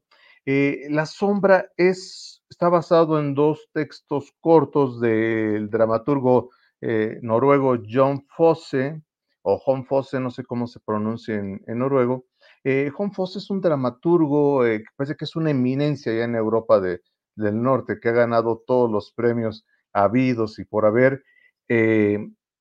Eh, y de él son estas dos, este, dos pequeñas obras que las une el director, te les digo quién es, es este Hans Jacob Sand y este y la intérprete es ni más ni menos que Montserrat Ontiveros. ¿De qué trata la sombra? La sombra, eh, a grosso modo, nos habla de Susan. Susan hablando en primera persona eh, de su relación con un Henrik Ibsen que parece que acaba de, fallecer en, la historia. Eh, Susan, la esposa de Henrik Ibsen, fue, fue traductora, fue una intelectual, fue una mujer que impulsó a este dramaturgo, uno de los grandes pilares de, la dramaturgia universal, Henry Gibson, a escribir. Él, cada vez que escribía una obra, según nos cuentan en esta apuesta, decía que iba a ser su última obra que no iba a seguir más. Ella este, parecía que prácticamente lo obligaba a seguir adelante, a continuar, y este, incluso varios de sus personajes eh, femeninos de Henry Gibson parece que están basados en, eh, en Susan, en su esposa totalmente. Recordemos que Henry Gibson es, el autor de, de obras como eh, Casa de Muñecas y Hedda Gabler, entre otras Pergin también. Eh, no se la pierdan, va a estar muy, muy poco tiempo. Esta obra se ha representado muchas, muchas veces este, en exitosas temporadas allá en Europa en Noruega y por dos únicas semanas, escúchenlo bien, teatrívoras, teatrívoras y teatrívoros, dos semanas nada más, esta y la que entra, se va a presentar en El Milagro de martes a domingo en los horarios este, cotidianos de, teatro. Eh, Montserrat Ontiveros, esta extraordinaria actriz, solo viene dos semanas de, Noruega, viene de forma expresa a hacer estas presentaciones. Entonces, eh, yo les recomiendo que no se la pierdan. La sombra de John Fosse, eh, dirección de Hans Jacob Sand. La reposición aquí en México la hizo la, hija de Montserrat Untiveros, María José Caballero. Eh, no se la pierdan. Es eh, de las recomendaciones imperdibles. Este, quién sabe cuándo regrese Montserrat nuevamente a, territorio mexicano. Esperemos que muy pronto, pero por lo pronto no, no se la pierdan. La Sombra en el Milagro del 10 al 24 de mayo. Este, y pues bueno, eso serían las recomendaciones. Ah, al rato voy a tener este, unos pases dobles. Síganme en Twitter, arroba porque ahí va a haber este, unos pases dobles que Monserrat Ontiveros amablemente nos obsequió para la audiencia. Al rato les digo cuál va a ser la dinámica para que se los ganen para la función de hoy. Y bueno, síganme en arroba, soy Javier Nieto. Y mañana tenemos función de Leona a la una de la tarde en el en el Teatro Casa del Tiempo, no, en la Casa del Tiempo de la UAM, muy cerca del Metro Juan Acatlán. Eh, Leona Memorias de una Guerrera, homenaje escénico a Leona Vicario, de mi autoría y dirección. Ahí cáiganles, la entrada es libre, lleguen temprano porque se agotan las entradas. Y pues bueno, eso sería todo, mi querida Adriana. No sé si tengas tú alguna recomendación que hacerme. pues más bien que se cuiden del sol. Yo ando todavía este, impresionada por el, eh, la cantidad, bueno, el calor extremo en algunos momentos de la noche, sobre todo ya del día, bueno, a lo mejor uno se resguarda en el día, pero en la noche ya luego es imposible escapar del, del calor. Pues hay que irse a bailar, hay que aprovechar la, la noche, la calidez de la noche, irse a bailar, a, echar rock and roll, mi querida Adriana, tú que estás jovencísima, aprovecha. Bueno, querido Javier, pues eh, em, vamos a prepararnos para este fin de semana teatral. Seguimos, te seguimos en redes y seguimos la conversación por allí. Nos vemos en ocho días. Muchas gracias, Javier. Por supuesto, saludos a Julio, a la audiencia. Hasta pronto. Gracias a Javier Nieto y nos vamos de volada con Aldo Sánchez porque anda de gira. ¿Por dónde andas, Aldo? Buenas tardes. Querida Adriana, yo te escucho muy bien, pero espero que tú también. Sí, aunque de pronto se andaba congelando la imagen, así que este, ahorita creo que todo bien. Adelante. Igual le quito la imagen y nada más escuchas mi dulce voz. No, no, ahorita está. Ahorita está... ok, pues nada, estoy en el aeropuerto rumbo a Madrid. este, de donde va a ser la próxima transmisión, que voy a hablar de una exposición muy importante de arte mexicano que se está presentando allá. Pero en esta ocasión de lo que vamos a hablar es de una exposición en la ciudad de Monterrey. Ahí se sigue manteniendo bien la señal, ¿verdad? Sí, todo bien, todo va bien. Ah, perfecto. Es que como estar fuera de, mi hábitat me da desconfianza. Pero bueno, este, en este caso, eh, bueno, es una, acabo de estar en la ciudad de Monterrey dando una conferencia y, aproveché para ver una gran exposición que quiero recomendar y compartir todo nuestro público. Se trata de una exposición de Pedro Reyes titulada Escultura Social. Escultura Social es una curaduría de Julieta González. Eh, y bueno, pues Pedro Reyes es un artista que ha estado trabajando por más de dos décadas en cuestiones que tiene que ver con eh, temas sociales, políticos, y, pero a partir de la escultura y de la arquitectura. Entonces, eh, pues es una exposición muy interactiva en donde el público, pues además de que se la va a pasar muy bien, este, pues va a, a tener una mirada diferente acerca del arte. Esta pieza que estamos viendo ahorita en la pantalla se trata, se llama City Leaks y se trata de eh, que uno tiene que escribir en un papelito un secreto y lo deposita en esta, en una botella. Y cuando depositas tu secreto, puedes, tienes derecho a leer el secreto de alguien más. Entonces, em, y bueno, Pedro Reyes ha dedicado a esculpir en piedra durante mucho tiempo y puedo decir que ha refinado su técnica, su oficio, está muy interesado en esa escultura mexicana de principios del siglo, de principios y de mediados del siglo XX, y se llama escultura social porque precisamente aborda todas estas temáticas que son, eh, digamos, que nos conciernen como, como sociedad, como humanos. Podemos encontrar un casino filosófico en donde uno hace, formula una pregunta, tira un dado y ese dado le da la respuesta de algún filósofo clásico o contemporáneo que el mismo artista escribió sobre las superficies de este dado. Además, el marco, esto se presenta en el marco, esto no lo, he dicho, en el Museo de Arte Contemporáneo de Monterrey, que está ubicado en, la, en plena macroplaza. Es un edificio eh, que se construye, un museo que se construye a finales de los 80, muy importante para la escena cultural mexicana y que ahora está a cargo de Tayana Pimentel y que ha hecho pues, un gran trabajo promoviendo a los artistas mexicanos de la actualidad. Pero pues el Museo Marco tiene un costo de 90 pesos hay, hay entrada reducida para INAPAM, estudiantes, pero miércoles y domingos la entrada es libre. Entonces, pues no hay excusa para no ir a ver esta exposición, que tan solo es una de las que se presentan en el museo, pero este, pero bueno, eh, es, será muy interesante que conozcan la obra de Pedro Reyes, que conozcan este macro museo porque es enorme. Eh, y bueno, pues visitar la ciudad de Monterrey siempre es muy, muy interesante. La verdad es que es, un, es una realidad muy distinta a, a la que vivimos en el centro, ¿no?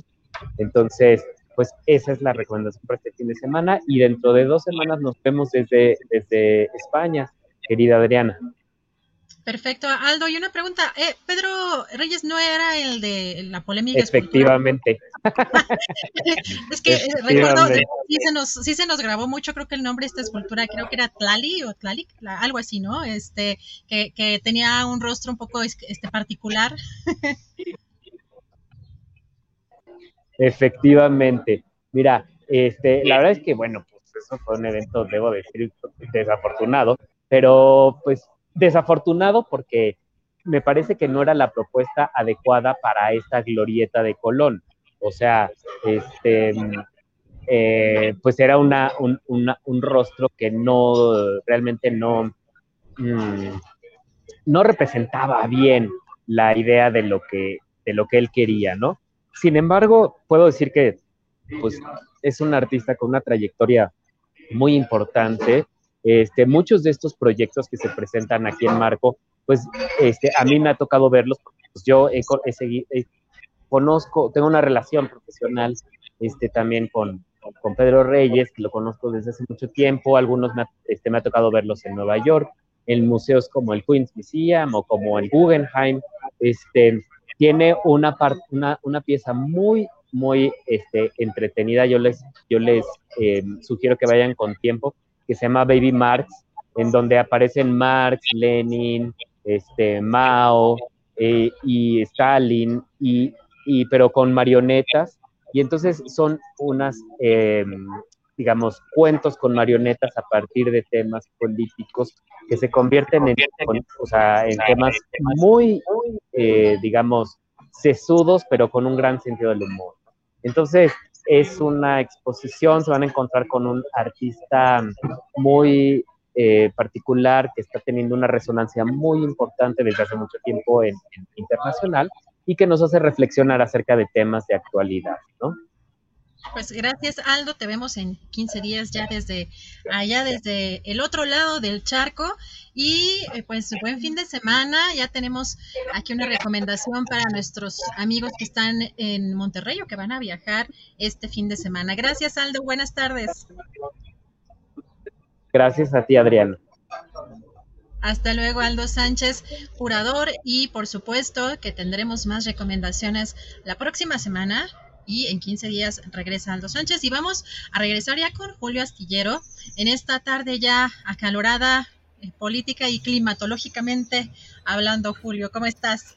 Así es, Adriana, pues bueno, ya en la parte final de este programa, ya cumplido todo el itinerario que nos habíamos propuesto, pero nos queda pendiente el tema de lo sucedido en Jalisco, donde una agente del Ministerio Público denunció actos de corrupción y ayer fue eh, eh, pues eh, su vehículo en el que viajaba fue obstruido y por agentes de la Fiscalía del Estado de Jalisco que la detuvieron, iba ahí ya en compañía de, una hija, entiendo, y eh, le cerraron el paso y bueno, todo esto de lo cual tenemos información, Adriana. Así es, Julio, estamos viendo en pantalla cómo lo estuvo denunciando en las redes sociales y incluso puso en su cuenta de Twitter su última ubicación. Ahí eh, en la mañana, ahí en la Fiscalía Estatal, eh, sería una manifestación, una pequeña manifestación justamente por la detención arbitraria eh, o que se llevó a cabo de esta manera de Nancy Gómez. Y fíjate que lo que estoy viendo en información, porque no veo que haya tuiteado nada, pero al parecer ya habría recuperado su libertad, por lo menos es lo que veo en, en, algunos, en algunas menciones en las redes sociales, vamos a estar dando cuenta de esto que está, de esto que está sucediendo, Julio, porque, como bien mencionas, desde 2019 ella mencionó pues, con nombre y apellido, con nombre y apellido un tema muy grave, porque evidenció, Julio, lo que es la construcción de, o la fabricación de pruebas, o incluso la, la, la, eh, la de alguna manera el que dejara en libertad a alguien que acababa de ser detenido por una cuestión agravada de secuestro. Y ella denunció que eh, su jefe, que le ordenó dejar en libertad y que no se investigara, precisamente un hombre que fue detenido por secuestro y que como lo rechazó, denunció eh, estas eh, acciones a sus superiores y esto, Julio, le valió pues, pues más violencia, violencia contra ella, un acoso sistemático. Eh, le costó el trabajo, por supuesto, y obtuvo posteriormente un amparo para poder eh, regresar a trabajar. Pero dado, Julio, que ella está acusada, fue vinculada a proceso en 2000, en abril de 2021, por abuso de autoridad. Imagínate, de abuso de autoridad como de por haber denunciado, por haber denunciado esta situación tan grave, sobre todo en una fiscalía. ¿Qué está pasando, Julio, con las fiscalías en, el país? Empezando por la federal, pero ¿qué está pasando con los principales cuerpos que supuestamente tienen que hacer justicia, que nos tienen que hacer justicia a los ciudadanos y en este caso también pues a las mujeres, como lo que estamos viendo en Nuevo León. Ahora la Fiscalía de, Jalisco y el gobierno de Jalisco han sido particularmente señalados por eh, cometer acciones violentas en contra de los ciudadanos, por violar los derechos humanos.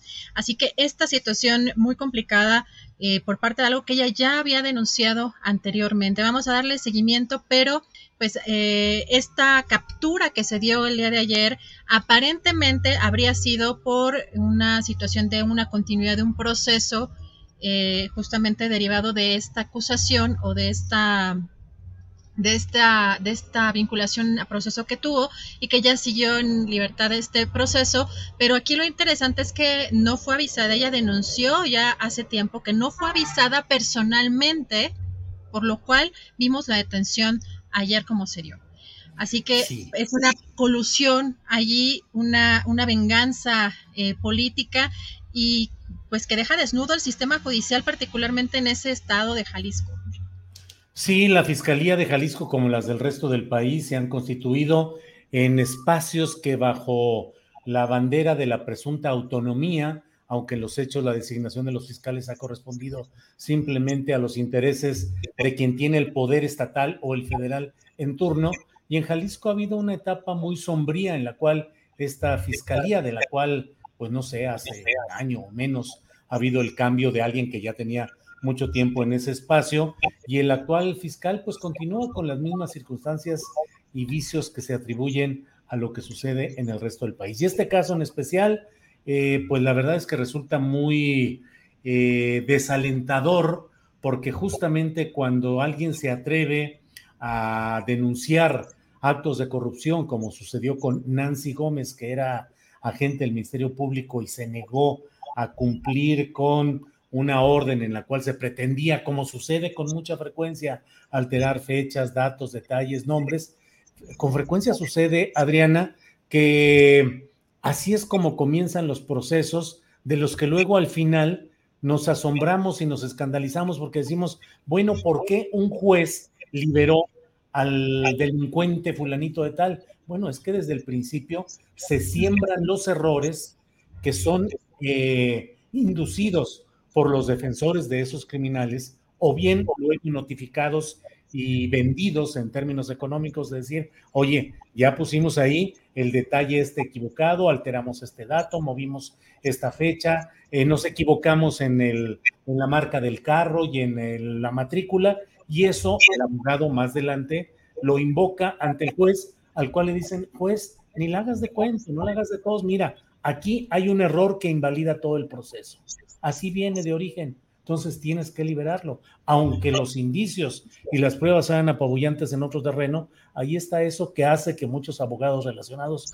con los grupos criminales vayan y presionen a jueces, a ministros, a magistrados, diciéndoles, aquí está este error sembrado o errores incluso más complicados. Entonces, Nancy Gómez denunció esto y aquí están las consecuencias. Ha habido reacciones de muchos periodistas y muchos segmentos de opinión en Jalisco quejándose, eh, denunciando pues este hecho tan lamentable, Adriana.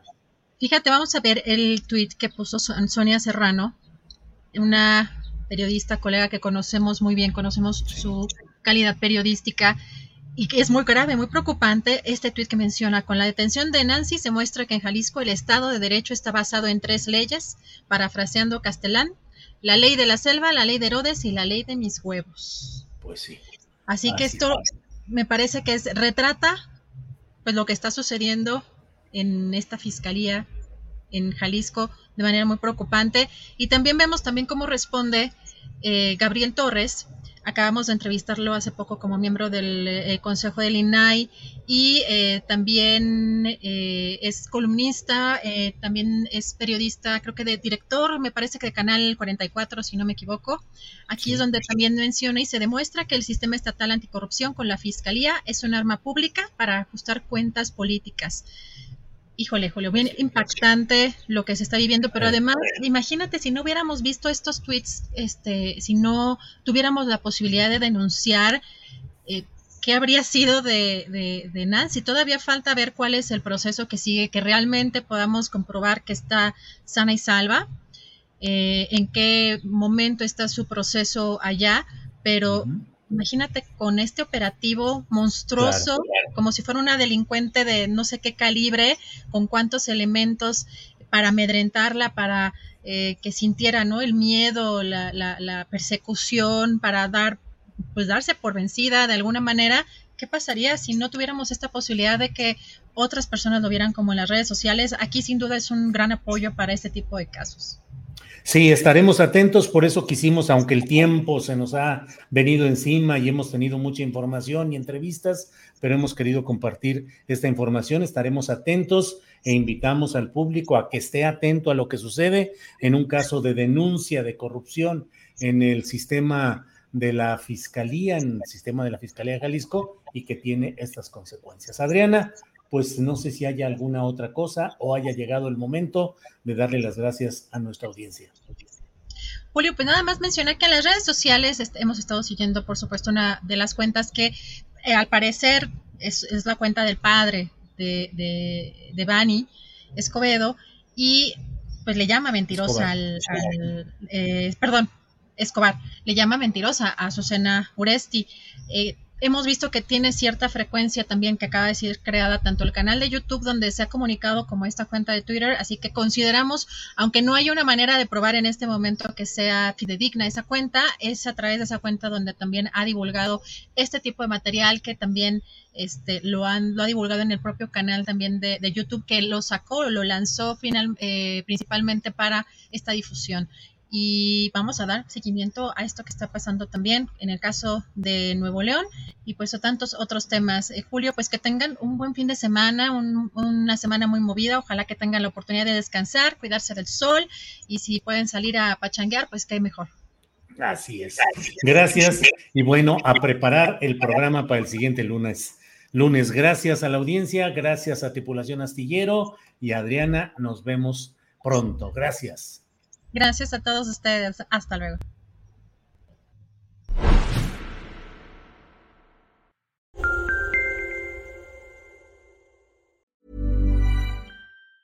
Even on a budget, quality is non-negotiable. That's why Quince is the place to score high-end essentials at 50 to 80% less than similar brands. Get your hands on buttery soft cashmere sweaters from just 60 bucks, Italian leather jackets, and so much more. And the best part about Quince, they exclusively partner with factories committed to safe, ethical and responsible manufacturing. Elevate your style without the elevated price tag with Quince. Go to quince.com slash upgrade for free shipping and 365-day returns. Hi, I'm Daniel, founder of Pretty Litter. Did you know cats tend to hide symptoms of sickness and pain? I learned this the hard way after losing my cat, Gingy. So I created Pretty Litter, a health monitoring litter that helps detect early signs of illness by changing colors, saving you money and potentially your cat's life. Pretty Litter is veterinarian developed, and it's the easiest way to keep tabs on your fur baby's health right at home. Go to prettylitter.com and use code ACAST for 20% off your first order and a free cat toy. Terms and conditions apply. See site for details.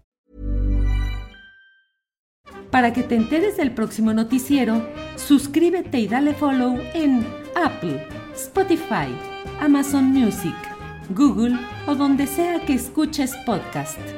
Te invitamos a visitar nuestra página julioastillero.com.